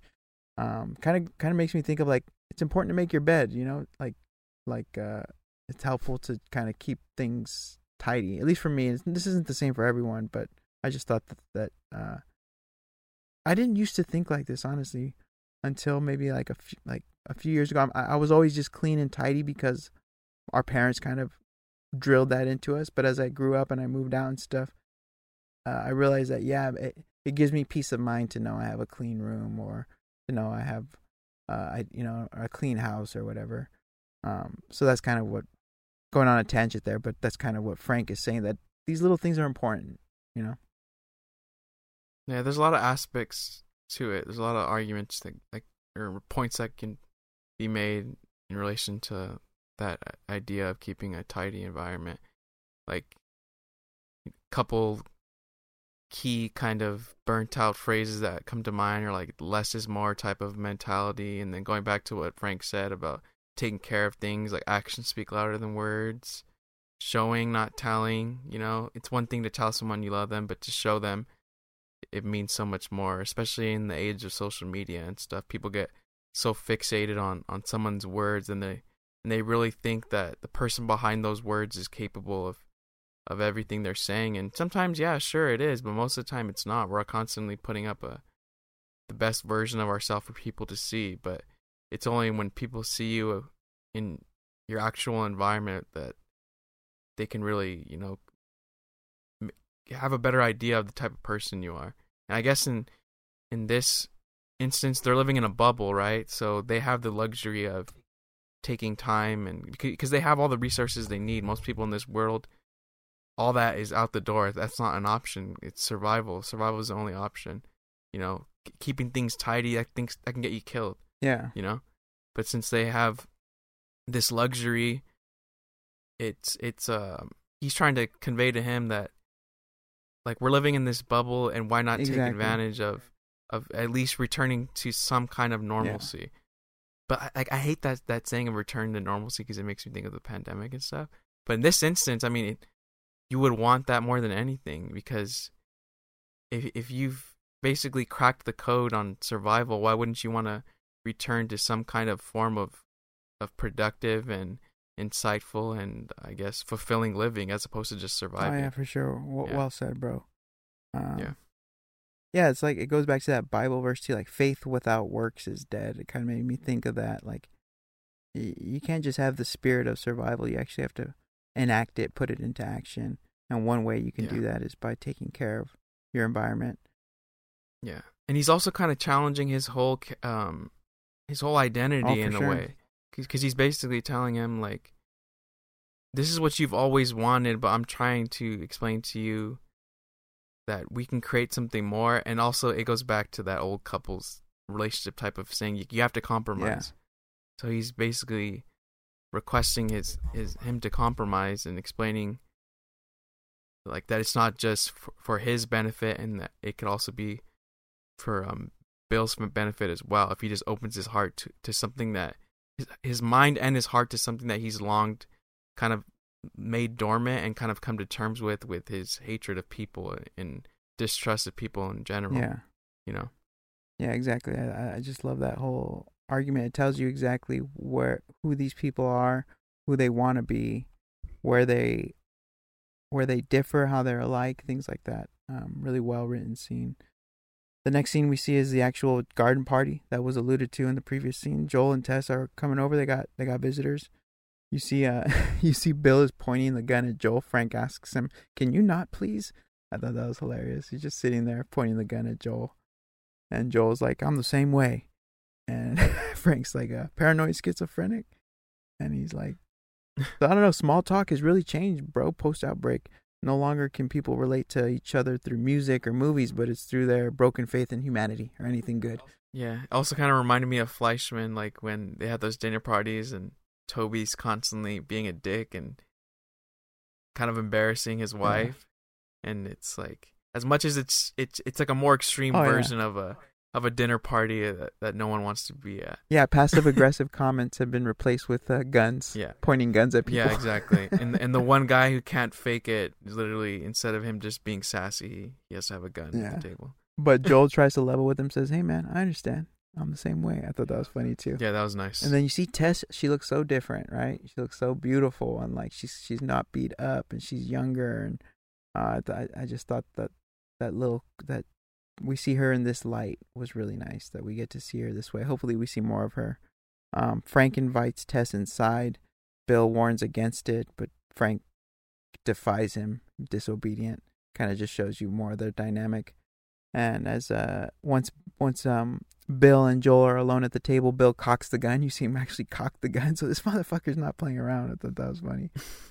Uh Joel says he understands that he'd probably be the same way. He he he ha- he's hesitant to call Tess his. He almost says like I'd be the same way if someone came in, or I'm the same way with my. And then he kind of stops himself. So yeah, he would have said lady, yeah. girlfriend. um, He just says Yeah. mine. Like a damn caveman. um, Mine. it's weird. He he says we're decent people, and that's kind of a juxtaposed against what Tess had told Ellie in last episode that they're bad people. So you realize that a lot has happened between then and now. They went from decent people to bad people. Um, Joel pro Or or it also could point to like how they're able to kind of code yeah switch. yeah Because I'm sure Tess kind of got Frank to you know, sell for lack of better words, like kind of sell sell him on sell her on the idea of them meeting up like what can you provide? Like what do you have that I don't have type of thing. So then once and that probably could be why she looked nicer Mhm. too cuz she probably figured like I'm not going to I, I have to look trustworthy. I have to look because I thought that was interesting too. I thought about that. I was like, and and it, it would ma- it wouldn't make sense that closer to the actual like day of of the outbreak in 23 or 2003 like why is it now that they're kind of more approachable and stuff so they kind of they probably you know kind of coach each other on a up little at, bit. at- yeah putting on a little bit it definitely seemed like joel was putting on yeah for sure But what's he have to gain Yeah. other than? I don't know if he's pla- if his plan was to move into the neighborhood or it's just to make Tess happy, but Bill really has nothing to give him. Maybe oh the guns, I guess. Uh, No, th- th- they they talked about all the supplies that they had, and when I was playing the game too, there is a couple dialogues when they're like, "Oh, Bill has some supply, or he's or Bill didn't, he hasn't contacted me yet about yeah, I think supplies." it's guns because later on we learned that Frank stru- struck a deal for some strawberries through trading with a gun. So I think it's just mainly Yeah. the guns and maybe some supplies. But Joel says, you know, there's things that he can give him supplies as well, books, medicine, machine parts. Um, I thought it was funny when uh, once I forgot to mention once Frank walks away, Joel says, "So what are you, some kind of prepper?" And and, Bill's like, "No, I'm a survivalist." I thought that was a prepper. I thought that was funny. How how they how they kind of uh, I guess that's not a, a term of endearment in that community, prepper. um, Bill is kind of even though after Joel offers these supplies, Bill still doesn't want no part of it. He denies it, says he's self sufficient. And then, the, but the one thing that seems to may have gotten to him, Joel notices corrosion on the fence, says he can get high quality aluminum that'll last the rest of their lives. Um, I, th- I read on IMDb trivia that this actually isn't survivor knowledge. That Joel only knows this from working in construction. Yeah, I, I got Oh, that what's up. immediately. Yeah, I didn't notice that. So Yeah. that that was cool, nice detail. And uh, the next scene, they're saying their goodbyes. Seems like Frank and Tess are really hitting it off. So we learned that the radio codes were Frank's idea. I thought that was a nice touch. So again, like the show creators are not glossing over anything. They kind of want they they go out of their way to explain the origin of things that are touched on in, in each episode. Um, I just really love that the the care that they're delivering the sto- the story with. You know, Yeah, and I like when shows do that when they they basically they tell you the conclusion of something without um you know introducing it or you see the seeing- origin later. Yeah, yeah, yeah, you see the origin later, and they do that a lot in the game cool. too. I love that. So well, that's yeah, what- That, that makes it feel more like the yeah, game that's as well. cool. I love that. Yeah. Uh, Breaking Bad and, S- and Better Call Saul do that a lot. You learn about something and then you learn how it came to be afterward. Yeah, but with like little subtle things, like like like not an entire like episode. Like Breaking Bad, they did the the black and white and purple um little figure for like several Yeah, episodes, right? So I, I like when it's just a quick line of Mhm. dialogue, like real subtle, Yeah. real quick, because it's it's almost like a reward for yeah, listening. for sure. You know, it it shows you like, well, here's a little treat, I guess, you're paying Yeah, it, attention. it involves the audience and it show it Yeah. gives you a sense that you're participating and that you're going along with the story. It kind of Yeah. it kind of pulls you into the story. Like I said, makes you feel more involved and sort of enriches the the whole experience of watching it. I love stuff like that. Um, Joel, you know, keeps pushing, so he really wants these guns. I think because he warns Bill that the fence will protect against the infected. Fedra's not going to bother them, but there's going to be raiders. They're they're going to come at night and they're going to come armed. And Bill says, you know, we'll be fine. And uh, so we'll see if who's right. They say their goodbyes for now. We flash forward another three years. We see that Joel was right again. Joel's right a lot. The fence has corroded, as Joel had predicted, uh, but now Bill has it barricaded with a bunch of junk cars. Um, so it was a cool little detail there. Again, they flash. They it's just a quick shot of like the fence and a bunch of junk cars, and then you see that Bill and Frank are jogging, and uh, and Bill's kind of lagging ass, and uh, Frank says he wants to surprise him in the garden. They walk over to the garden. He's covering his eyes. Very sweet moment, and uh, he realizes that that um, Frank has been growing strawberries. Bill's like, "How? How did you do this?" And he says he traded with with Joel and Tess, and he, for a gun. And right away, Bill's like, "Which gun?" And he's like, "A little gun, a little one." I love yeah, that, a little one. that line of dialogue, a little one.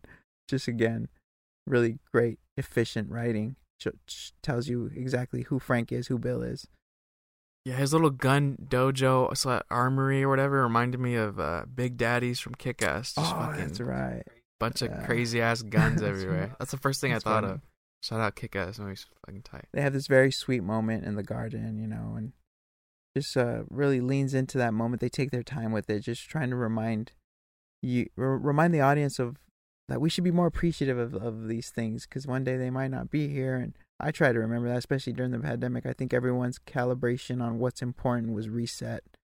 And but even you know, it's quick. It's funny how we kind of fall back on old habits where we're we're kind of back where we were before the pandemic in a lot of ways. We're complaining about the same silly shit, getting mad at our family members for the same silly things, and and uh, it- it's kind of a shame but that that happens. But this served as a nice reminder that these simple little pleasures are really what make life meaningful, especially if you can share them with someone you love and someone you care about. And uh, Yeah. everything that the scene was saying, it said so much, but I, I, that's what I took Yeah. away from it. Really, Yeah, and it, and it just popped in my head right now too, but also like the luxury of of having people who want to do those jobs of oh, like Oh, yeah. farm workers, you know? So like within in a there'd be no need for that in the middle of a pandemic or in the in this world because it'd just be too dangerous. So like shout out to them too because it's a super it's a very hard job, you know, working in in the fields and stuff like that and and it goes to show you how hard and and, and the type of manpower and the care and all that that's required. is yeah. needed is required to get it to our table. So, and I, I follow United Farm Workers on Twitter. So oh I yeah, I always do see too. I. I don't see them as much Yeah. on the timeline. What the fuck, Elon? This algorithm isn't serving me. but yeah, I unfollowed so many people see, recently. but I do follow them yeah. and I see them every once in a while. And yeah, shout out to to those people for for real. Good call, bro. Um. Bill apologizes to Frank, says, I'm sorry for getting older. Frank's like, What are you talking about? Older is good. I like you older. Older means we're still here. And then you see Frank say one of one of the most powerful uh, lines in the in the episode. This one got to me more than than any other line probably, where he says, "I I was never afraid before you showed up." Um, there's a lot of really great touching lines, but this one really got to me, and it said so much, and it reminded me of the of the exchange in Andor when Maarva and Cassian are arguing, and Cassian says like, "I'll be." What he said, I, I wrote it down here. He says something like, "Um, um, I won't have peace. I'll be worried about you all the time." And Mara says, "That's just love. Nothing you can do about that." It it just reminded me of like kind of the burden of loving someone, right? You hear parents talk about this once they have kids, like it's just if you're suddenly at the same time you have such a new joy and appreciation for life, but then you have this newfound fear that's constant and ever present.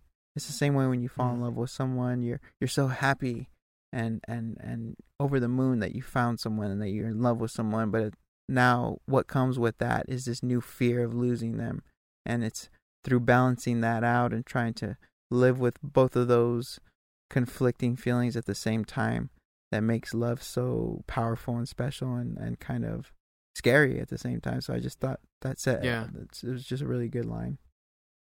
the the scary aspect of it is, is amplified in this world so much more too, and it connects back to what I was saying earlier about the the general theme of the whole first game and this story is like what how love is like what kind of motivator love can be in this Mhm. environment, right? So when there's no like restrictions and there's no laws, that becomes um, a tricky thing and it, it becomes a dangerous thing that when once we get deeper into the story Yeah. and and it it is nice um writing as well because it goes to show you that like that Bill he basically was saying he wasn't even really afraid to Yeah. die. He, he almost welcomed death and was willing to kill or, or do what he had to do. Is he wanted to go out guns blazing almost. And the once Frank came along he opened him up to a whole another um type of living. Yeah. and he, he he he embraced the side of him that that um that uh or Frank embraced the side of Bill that that Bill like he basically long dormanted as well. And I was gonna say earlier, um, you can almost read into the the basement being his his closeted homosexuality as well because it's like he he hid it so deep down, and it wasn't until someone like Frank came along, and even their circumstances in this world. And a lot of people were saying on Twitter too that at this time, um, gay marriage wasn't Yeah. legal, so it it all kind of connects, and it's it's it's really smart writing as well. Oh yeah, for sure. yeah. There's like a lot of literal symbolism in how they were really living their lives. The fact that that Bill was so repressed and had to live in hiding and not be able to show himself, and now that the, the outbreak happened, you see him outside and you see him in a garden and being able to really live in the daylight. Like the first time we're introduced to Bill, he's underground. He's Mhm. lit by mon- shields or TV screens. I'm sorry. And then you you know ju- juxtapose against this scene where the sun is shining behind them and he's out in the open. It's just crazy that it wasn't until the outbreak happened that he was able to fully realize himself. I thought that's so brilliant. Um Yeah, yeah so the next scene is is the raider attack so joel's right again frank is asleep in bed he's awakened by gunfire kinds of shit going off like shit was going off and contrary to what I said earlier when Joel mentioned shooting and missing, we do get a shootout here, like a pretty a, a pretty gacho crazy shootout. It looked great, like the flames and the silhouettes upon second viewing. I was like, oh shit, this looks like a real action movie for a minute.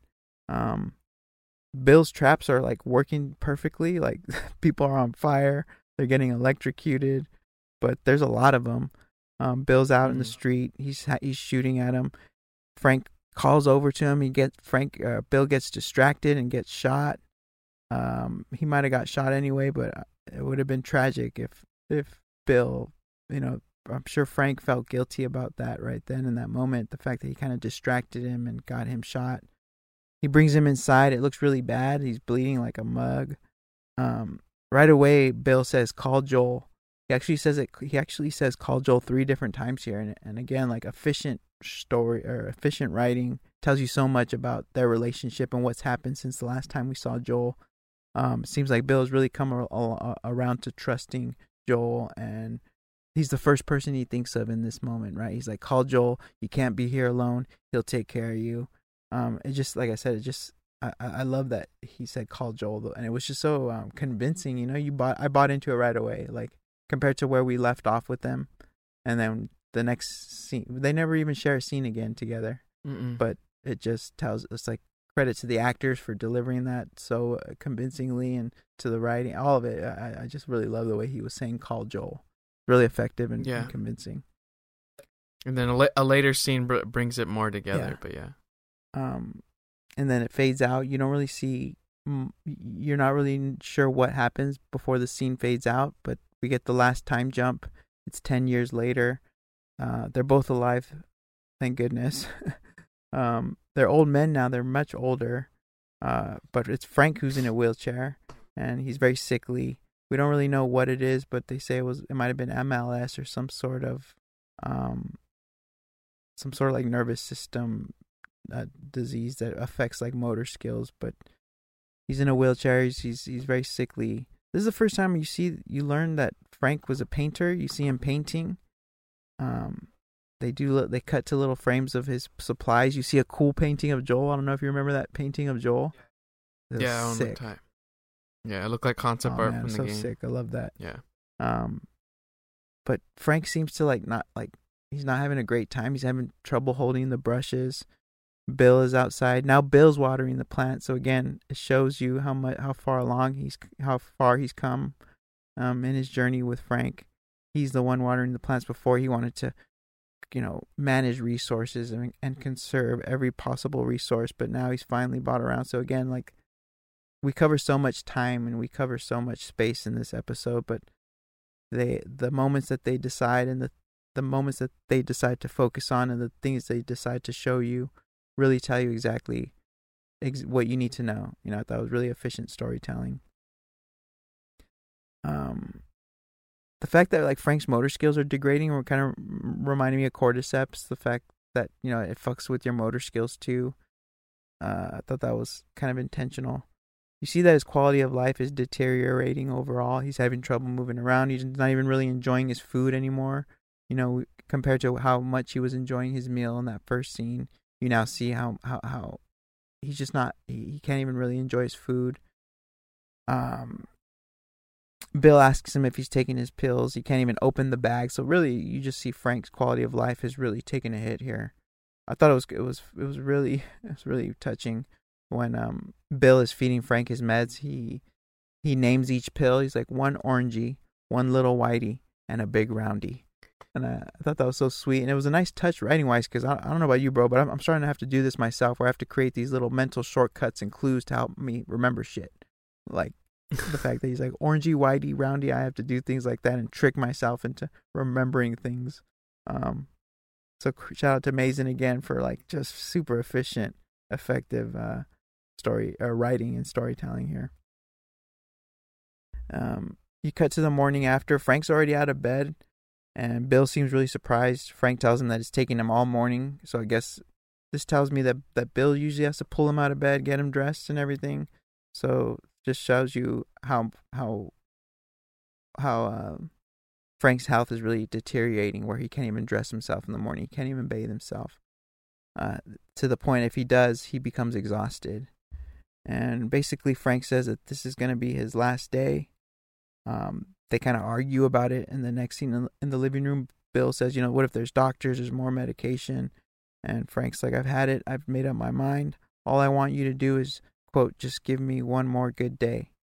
I want you to make me some toast. Take me to the boutique. We're gonna pick out outfits. We're gonna get married, and you're gonna make me a delicious dinner. So, um, kind of just lays out what he wants. It seems like Frank's really given this some thought. Kind of lays out what he wants. Tells him, "Love me the way I want you to." Again, really, really poignant and um, affecting writing here. And then they deploy the cheat code, bro. bro. Max Richter's on the nature of daylight. That really emotionally devastating song that we've seen used in other um, movies and shows. It was uh, used in Shutter Island when when he's remembering like the memories of his family and what what happened after. That's probably remember. And then it's used most I've heard it memorably in. Arrival in the opening scene and the last scene. So most people. Hmm. So Oh yeah. Maybe. every time they use that song, it's gonna you know that you may you need to grab the tissue box. Um, but Not it's the same composer who covered that that "Where's My Mind" uh, cover, the Pixies, the one that I that I like that I used in our in our video, the fantasy video. But that Yeah. composer, he he you know he writes his own music, but he also covers songs too. So you guys don't haven't listened to him, look him up. Um, but yeah, a lot of people were saying like it should be a cheat code to use that song just because right away it's so devastating. Um, we get like another little mini montage. They're walking through the town. Um, you see flashes of the paint. They go to the original, the the hole. They cut back to the hole. I thought that was really touching.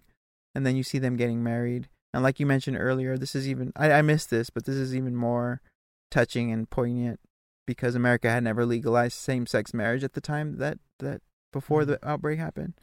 And um, it's also it's al- also interesting to know that since they're that they're in Massachusetts, and that's actually the first state to do to legalize marriage in real life in 2004. So, so fun fact there. They have dinner. It's the same dinner as the first, the same wine. Um, this time there's a difference. He's seated right next to him instead of ac- all the way across from him. So, um, yeah, I don't have to talk. I won't get too much into this. Uh, but Bill crushes up the pills. They both drink. Frank suspects that Bill kind of did the whole bottle, and, and Bill confirms that there's enough in, there's enough medication in there to kill a horse. He delivers the next lines: "I'm old, I'm satisfied, and you were my purpose." Um, just an all-timer line, right? I love how they start with "I'm old." Yeah.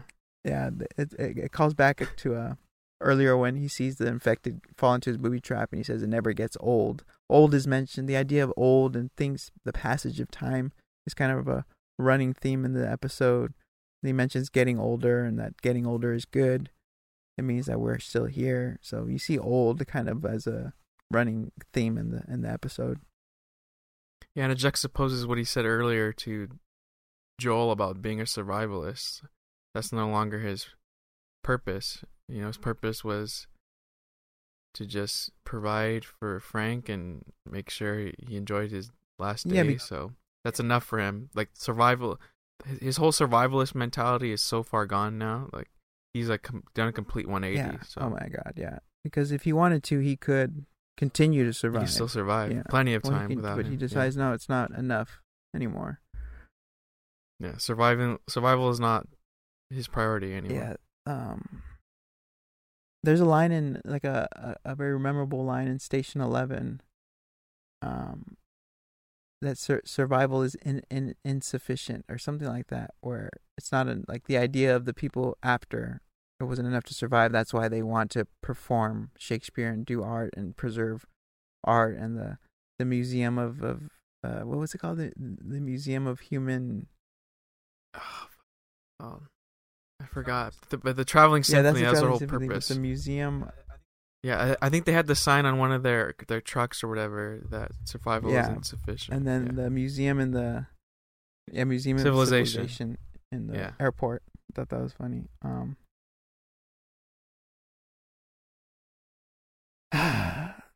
Frank says, you know, I don't support this, but it is incredibly romantic, and then they laugh, and again, it's like they do a great job of breaking the tension when they need to, and and and messing with.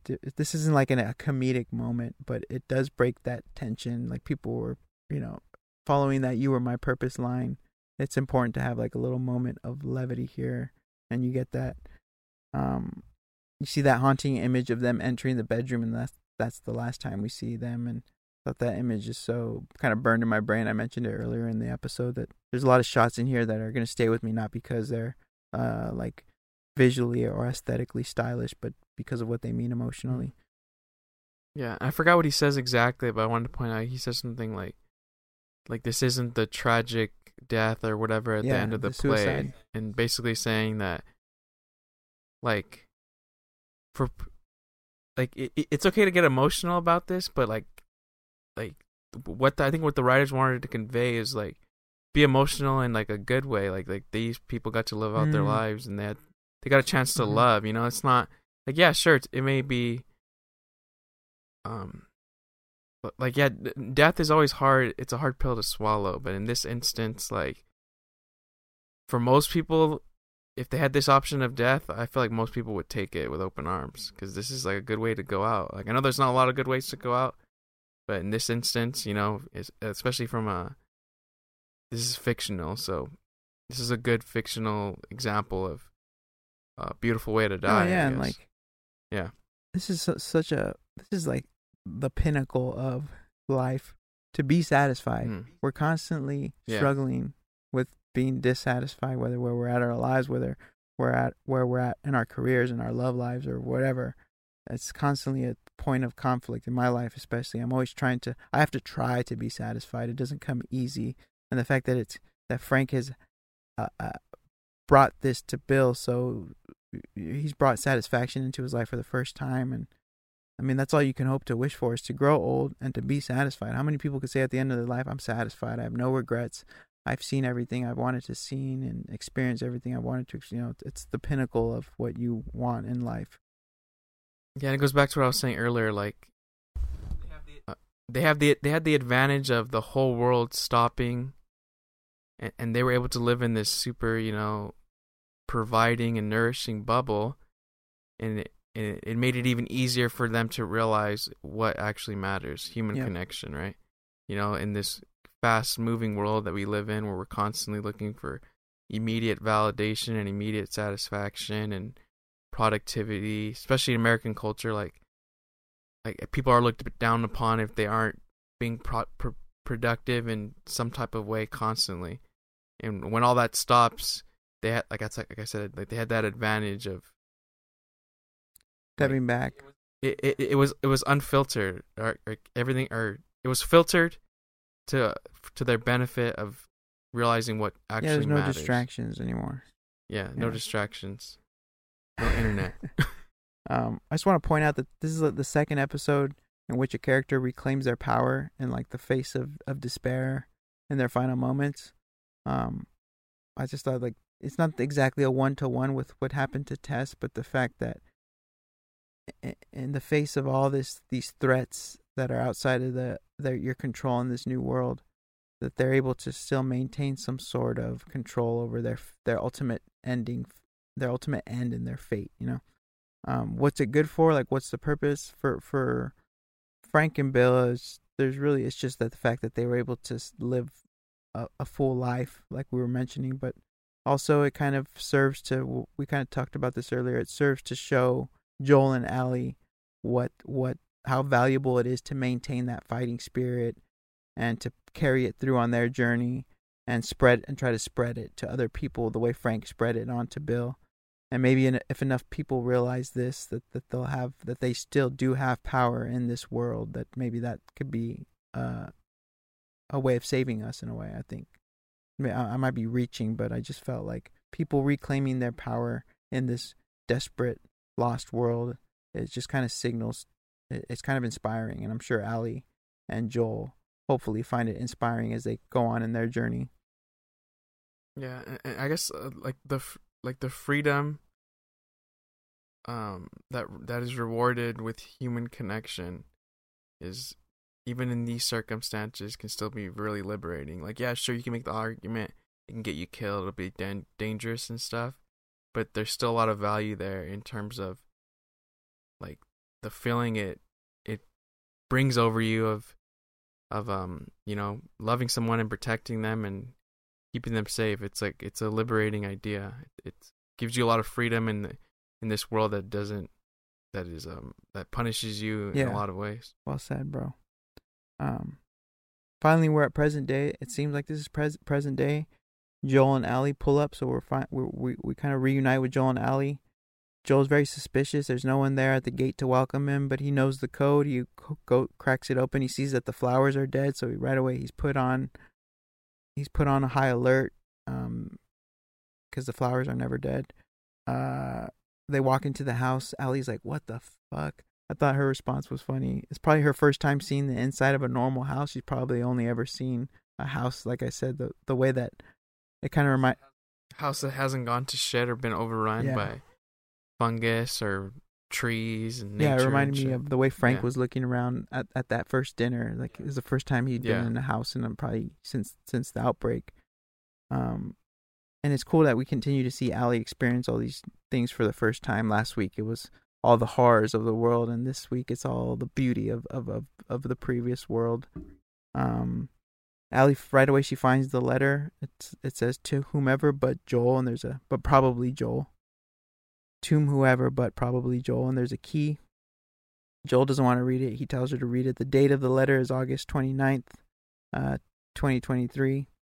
Um, I thought that one of the funny parts of the letter is uh, it's probably you, Joel. Anyone else would have been electrocuted or fallen into one of my traps. He he he he he he he he.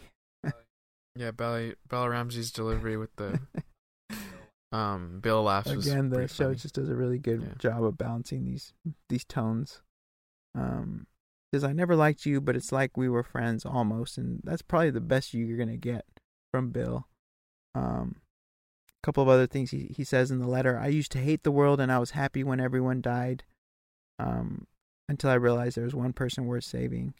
And he kind of says, kind of uses this moment to inspire Joel to continue to push that forward. And he doesn't know Tess is dead, obviously, but he recognizes the he recognized a piece of himself in Joel, the fact that they're both kind of there to protect. They're protectors. They're people who are there who are placed on Earth to. Um, it, it, it, I wonder if um, Bill was like religious in a way because he kind of has like this. The way he talks about this is like we all have a job to do. It kind of like reminds me of people who believe that everyone eh, has a destiny or is meant to do something. Bill believed he was meant to protect and preserve Frank, and he's saying Joel has that same responsibility, that same gift. He's a protector, and he should use it, and, and it's his responsibility to use it. Um, he basically closes the letter with "God help any motherfuckers that stand in our way." Um, as Ellie's reading the letter, she stops at Tess, but then we later see Joel. She can't bring herself to read it. Joel takes the letter, and you see that it says "Keep keep Tess safe." We find we finally see Joel take the letter outside. He, you think he's gonna have a moment to break down, but he kind of just crushes it up. So again, like Joel isn't ready to give in to what's happening, but you see cracks. He's cracking a little bit. That was like the biggest Yeah. crack we've seen because he like holds his mouth and his face looks all fucked up. And Yeah. He doesn't cry. There's, there's no audible or like crazy reaction, but it's definitely the biggest emotional. It's the most emotional we've seen him Yeah. get this far. since By far. since Sarah passed. Um, Yeah. Yeah, since the world Yeah. went to shit. Yeah. Ellie gives him a key. Joel goes down to the garage. He sees that there's a truck. He opens the battery. He sees that it's washed, basically, but then he goes to the fridge and there's sulfuric acid, so that kind of ties back to the beginning, kind of, kind of showing every little detail. The show is placed there on purpose. He smiles when he sees the sulfuric acid. He ch- begins to charge the car battery. He goes back to the house. He he gets a new plan. He he wants to see Al, or Ellie's arm. He sees that it's still healing he he hatches up this new plan. He says, "Ellie, I'll take you to Wyoming to find you know w- where my brother is. He'll he knows the fire. He's in the Fireflies. He'll probably know where to direct you for this lab and these doctors. He was. Yeah. He was in Oh. it, and he said he might. he might know the yeah. people that that she, she's supposed to get to. Yeah. Um, he lays out a couple ground rules. You don't bring up Tess. You don't tell anyone about your condition, and you do what I say. And he asks her to repeat him back, and rather than repeat all that, she just she just says, "What you say goes," and that that's good enough for him. Um, so I like this little. They have a little like moment of um, uh, they kind of level with each other, and they have this little like moment of like, okay, we're gonna do this. Let's go. Kind of, kind of um, lays out what's to come ahead. Um, they begin to mount up. They're getting ready. And then you see them go down into the bunker. Another funny moment. Ellie's like, "Holy shit, this guy was a genius." um, you see that the default 80s playlist was playing and it's because the, if the countdown wasn't manually manually reset every few weeks it would default to this to this 80s playlist so that exp- again the show creators are not going to let anything go untouched um it seems like they're going over every detail that explains there wasn't really trouble it was just the default playlist um that uh, Bill had set up in case and I guess it would play if they passed but they didn't get killed they kind of went on their own terms as, as we know um Yeah, so they've been Yeah. dead for weeks. Ellie finds, you know, they go back upstairs. Ellie's looking around. She finds a gun in and and Bill's or one of the bedrooms, and now she has a gun. So we'll see what that does. Um, she takes a shower. She tells Joel to take a shower. He comes out. He looks good. He looks pretty good. Cleans up nice. They uh, she tells him, "Well, don't you look pretty?" He tells her, "Shut up. That's not how, is that, that's not how you return a compliment. Sounds sounds like you, bro. When we try to tell you how handsome you are." uh, they they they climb into the S10. She's in awe again. So every little thing, like Ellie is not Ellie is soaking it all in. You know, uh, she kind of compares it to like a spaceship, and uh, the S10, the Chevy S10 catching strays here. Joel says it's a piece of shit Chevy S10. S10 was a was a reliable truck, bro. Like, uh, what? Why the hate? I don't know. Maybe he's a he's a Ford guy, I guess. Uh, they had that little seatbelt moment, kind of sweet. He puts puts the seatbelt on her, um, and then they head off, and right away, like, like, like a, like a, like a, a, a kid, very much in her kid energy. She starts messing around with the glove compartment. Uh, she pulls out a tape, and seems like Joel wanted to drive in silence, but then once he realizes it's Linda Ronstadt, he's like, "Oh no, no, this is good." Uh, you know, I love that. Um, he says, "Oh man!" As soon as the song starts to play, it's long, long time. He gets that nostalgia hit, and uh, we know what ha- what happens. Like I, I, felt that when we were at the JID concert the other night, and they were playing "Good Kid, Mad," uh, the "Good Kid, Mad City" songs and all that stuff. Yeah. nothing hits nostalgia like smells and music, right? Yeah, but then you sit and think like, damn, this song's already like eleven years old. That's fucking crazy. it's kind of depressing. Yeah. It is kind of depressing, but it's also cool because it like it makes you think like I was around and at this age when this shit Yeah. dropped, you know, and like ki- kids who are born who are gonna be born who aren't even born yet or not gonna be born for a while are still gonna be listening to that shit. That's Yeah. cool thing. And then, yeah. uh, yeah, that's the episode. Oh, she says better than nothing. So she's not a huge fan, but she doesn't hate it. I think this is pulled from the game. This better than nothing line. I keep, I kept hearing that that was pulled from the game. Um, yeah. So that was the episode. Brilliant. People are calling it an all timer. Um, I know we really, really, it was really affecting for us. Um, we can go over a couple of favorite moments. Um, for me, it's hard to call any of these moments like my favorite, you know, because they're also like pretty, like pretty um emotionally devastating. But um, the one where Bill is just asking Frank to love him the way he wants him to, that one really hits me more, even so than the dinner scene. Um, the garden scene is one of the most affecting scenes. That's like the one scene we see them both happy and healthy. Like every other time, they're either like they're either like fighting or they're it's like the first introduction scene, so they're not exactly healthy and they're not exactly happy yet. But this is like seemed like to be in like the prime of their relationship. So that scene was really touching to me. Um, as far as character MVP, I can't pick one. Obviously, Bill or Frank. It's a tie, bro. First tie of the season. Um, as far as my favorite line, uh, I mentioned this earlier. I was never afraid before you showed up. That one hit me different.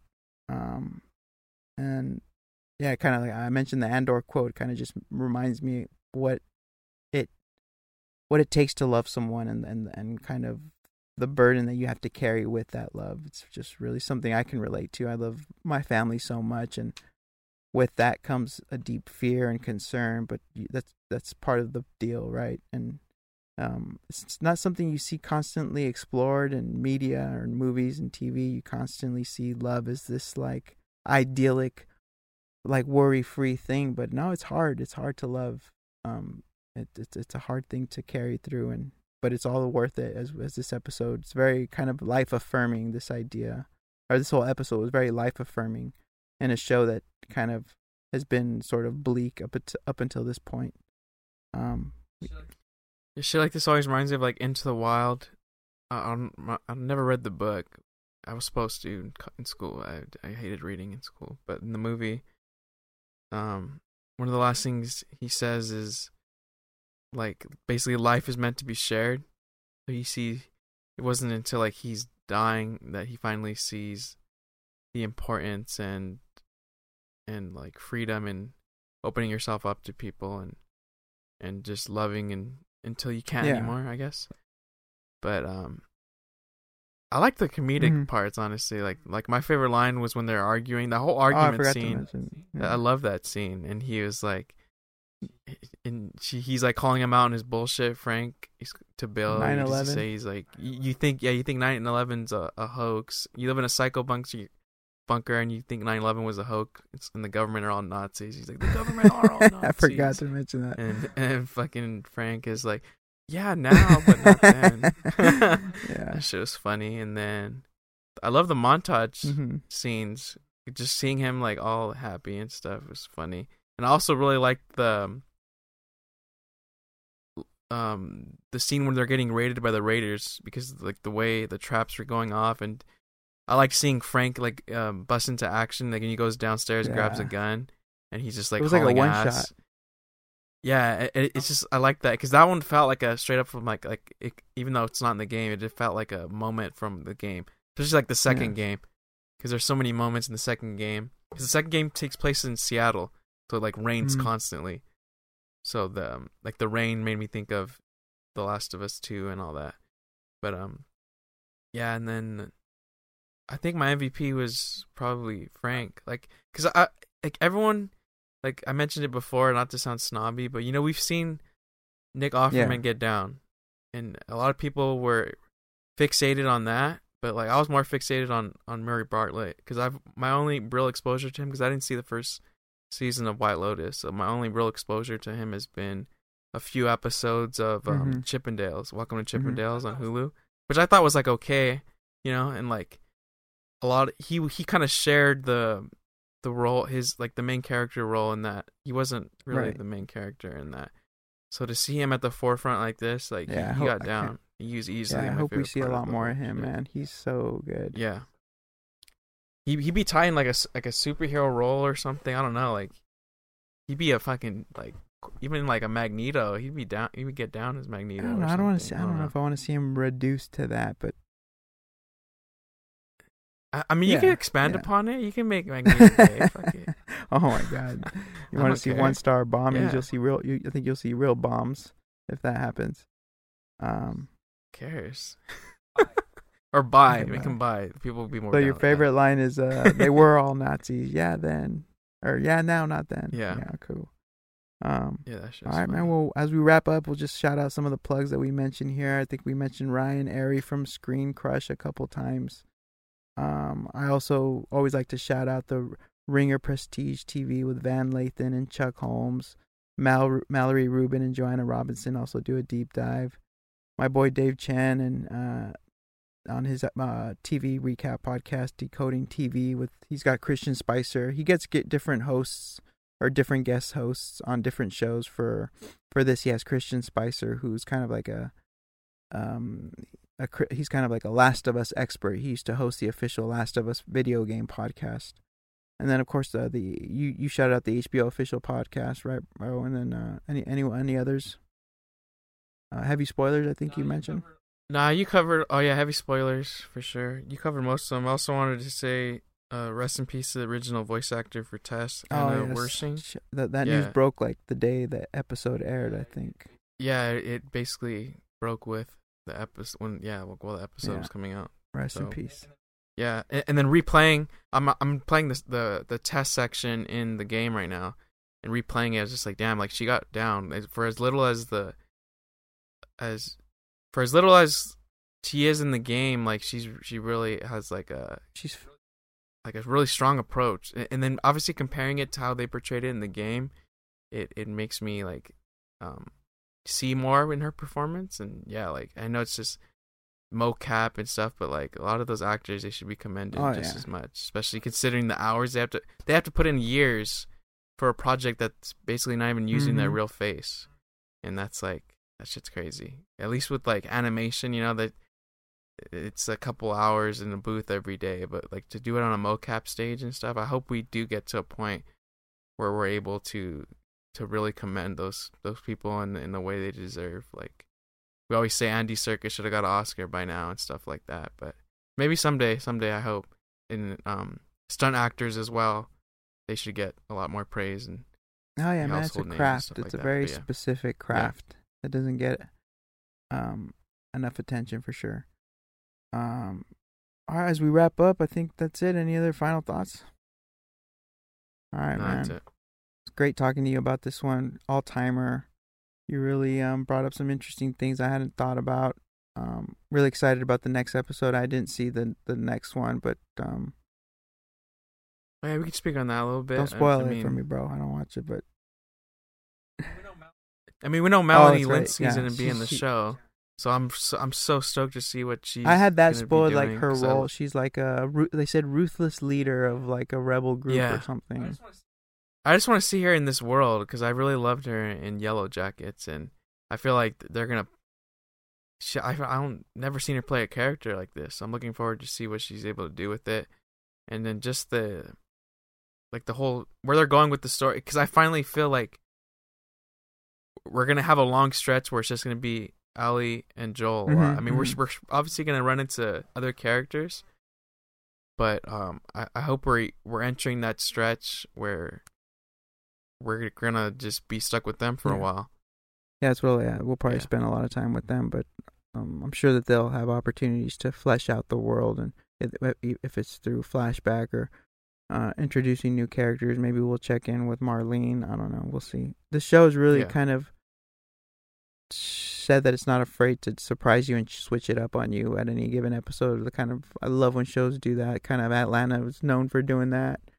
Barry and Yeah. other other really great shows are not afraid to take these bold risks and departures from the primary storyline and um and they always find their way back in really clever and impactful ways and kind of make sure that the what they the story that they just told kind of strengthens the main theme of the story and that's just great storytelling, great show running.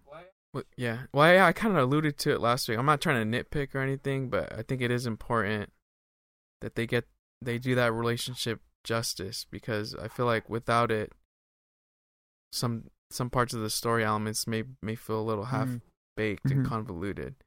So I I do enjoy. Uh, don't get me wrong. I I'm enjoying all the all the side stories and all that shit because it does enhance the story as a whole and the world as a whole even even more so but i just don't want the like the um, the end point of their relationship to feel kind of rushed or or um not as believable as it was in the game. Because in the game you know it, it it just comes so naturally and it, you see it start from the very bottom and it, to to where it flourishes by the end of the game it it it, it earns it so much. So i want that same feeling. That's the only thing i really care about like them Well, getting right just that that that sense of the it's not a spoiler but like yeah like that sense of jo- joel getting to be a father i guess in a way a father again well, there I, guess, think there uh, they they had a lot of growth in this episode, so so yeah they I'm did sure that'll sure. continue. yeah All right, everyone. Thanks for ch- checking in and tuning in. Come back next week for our next breakdown.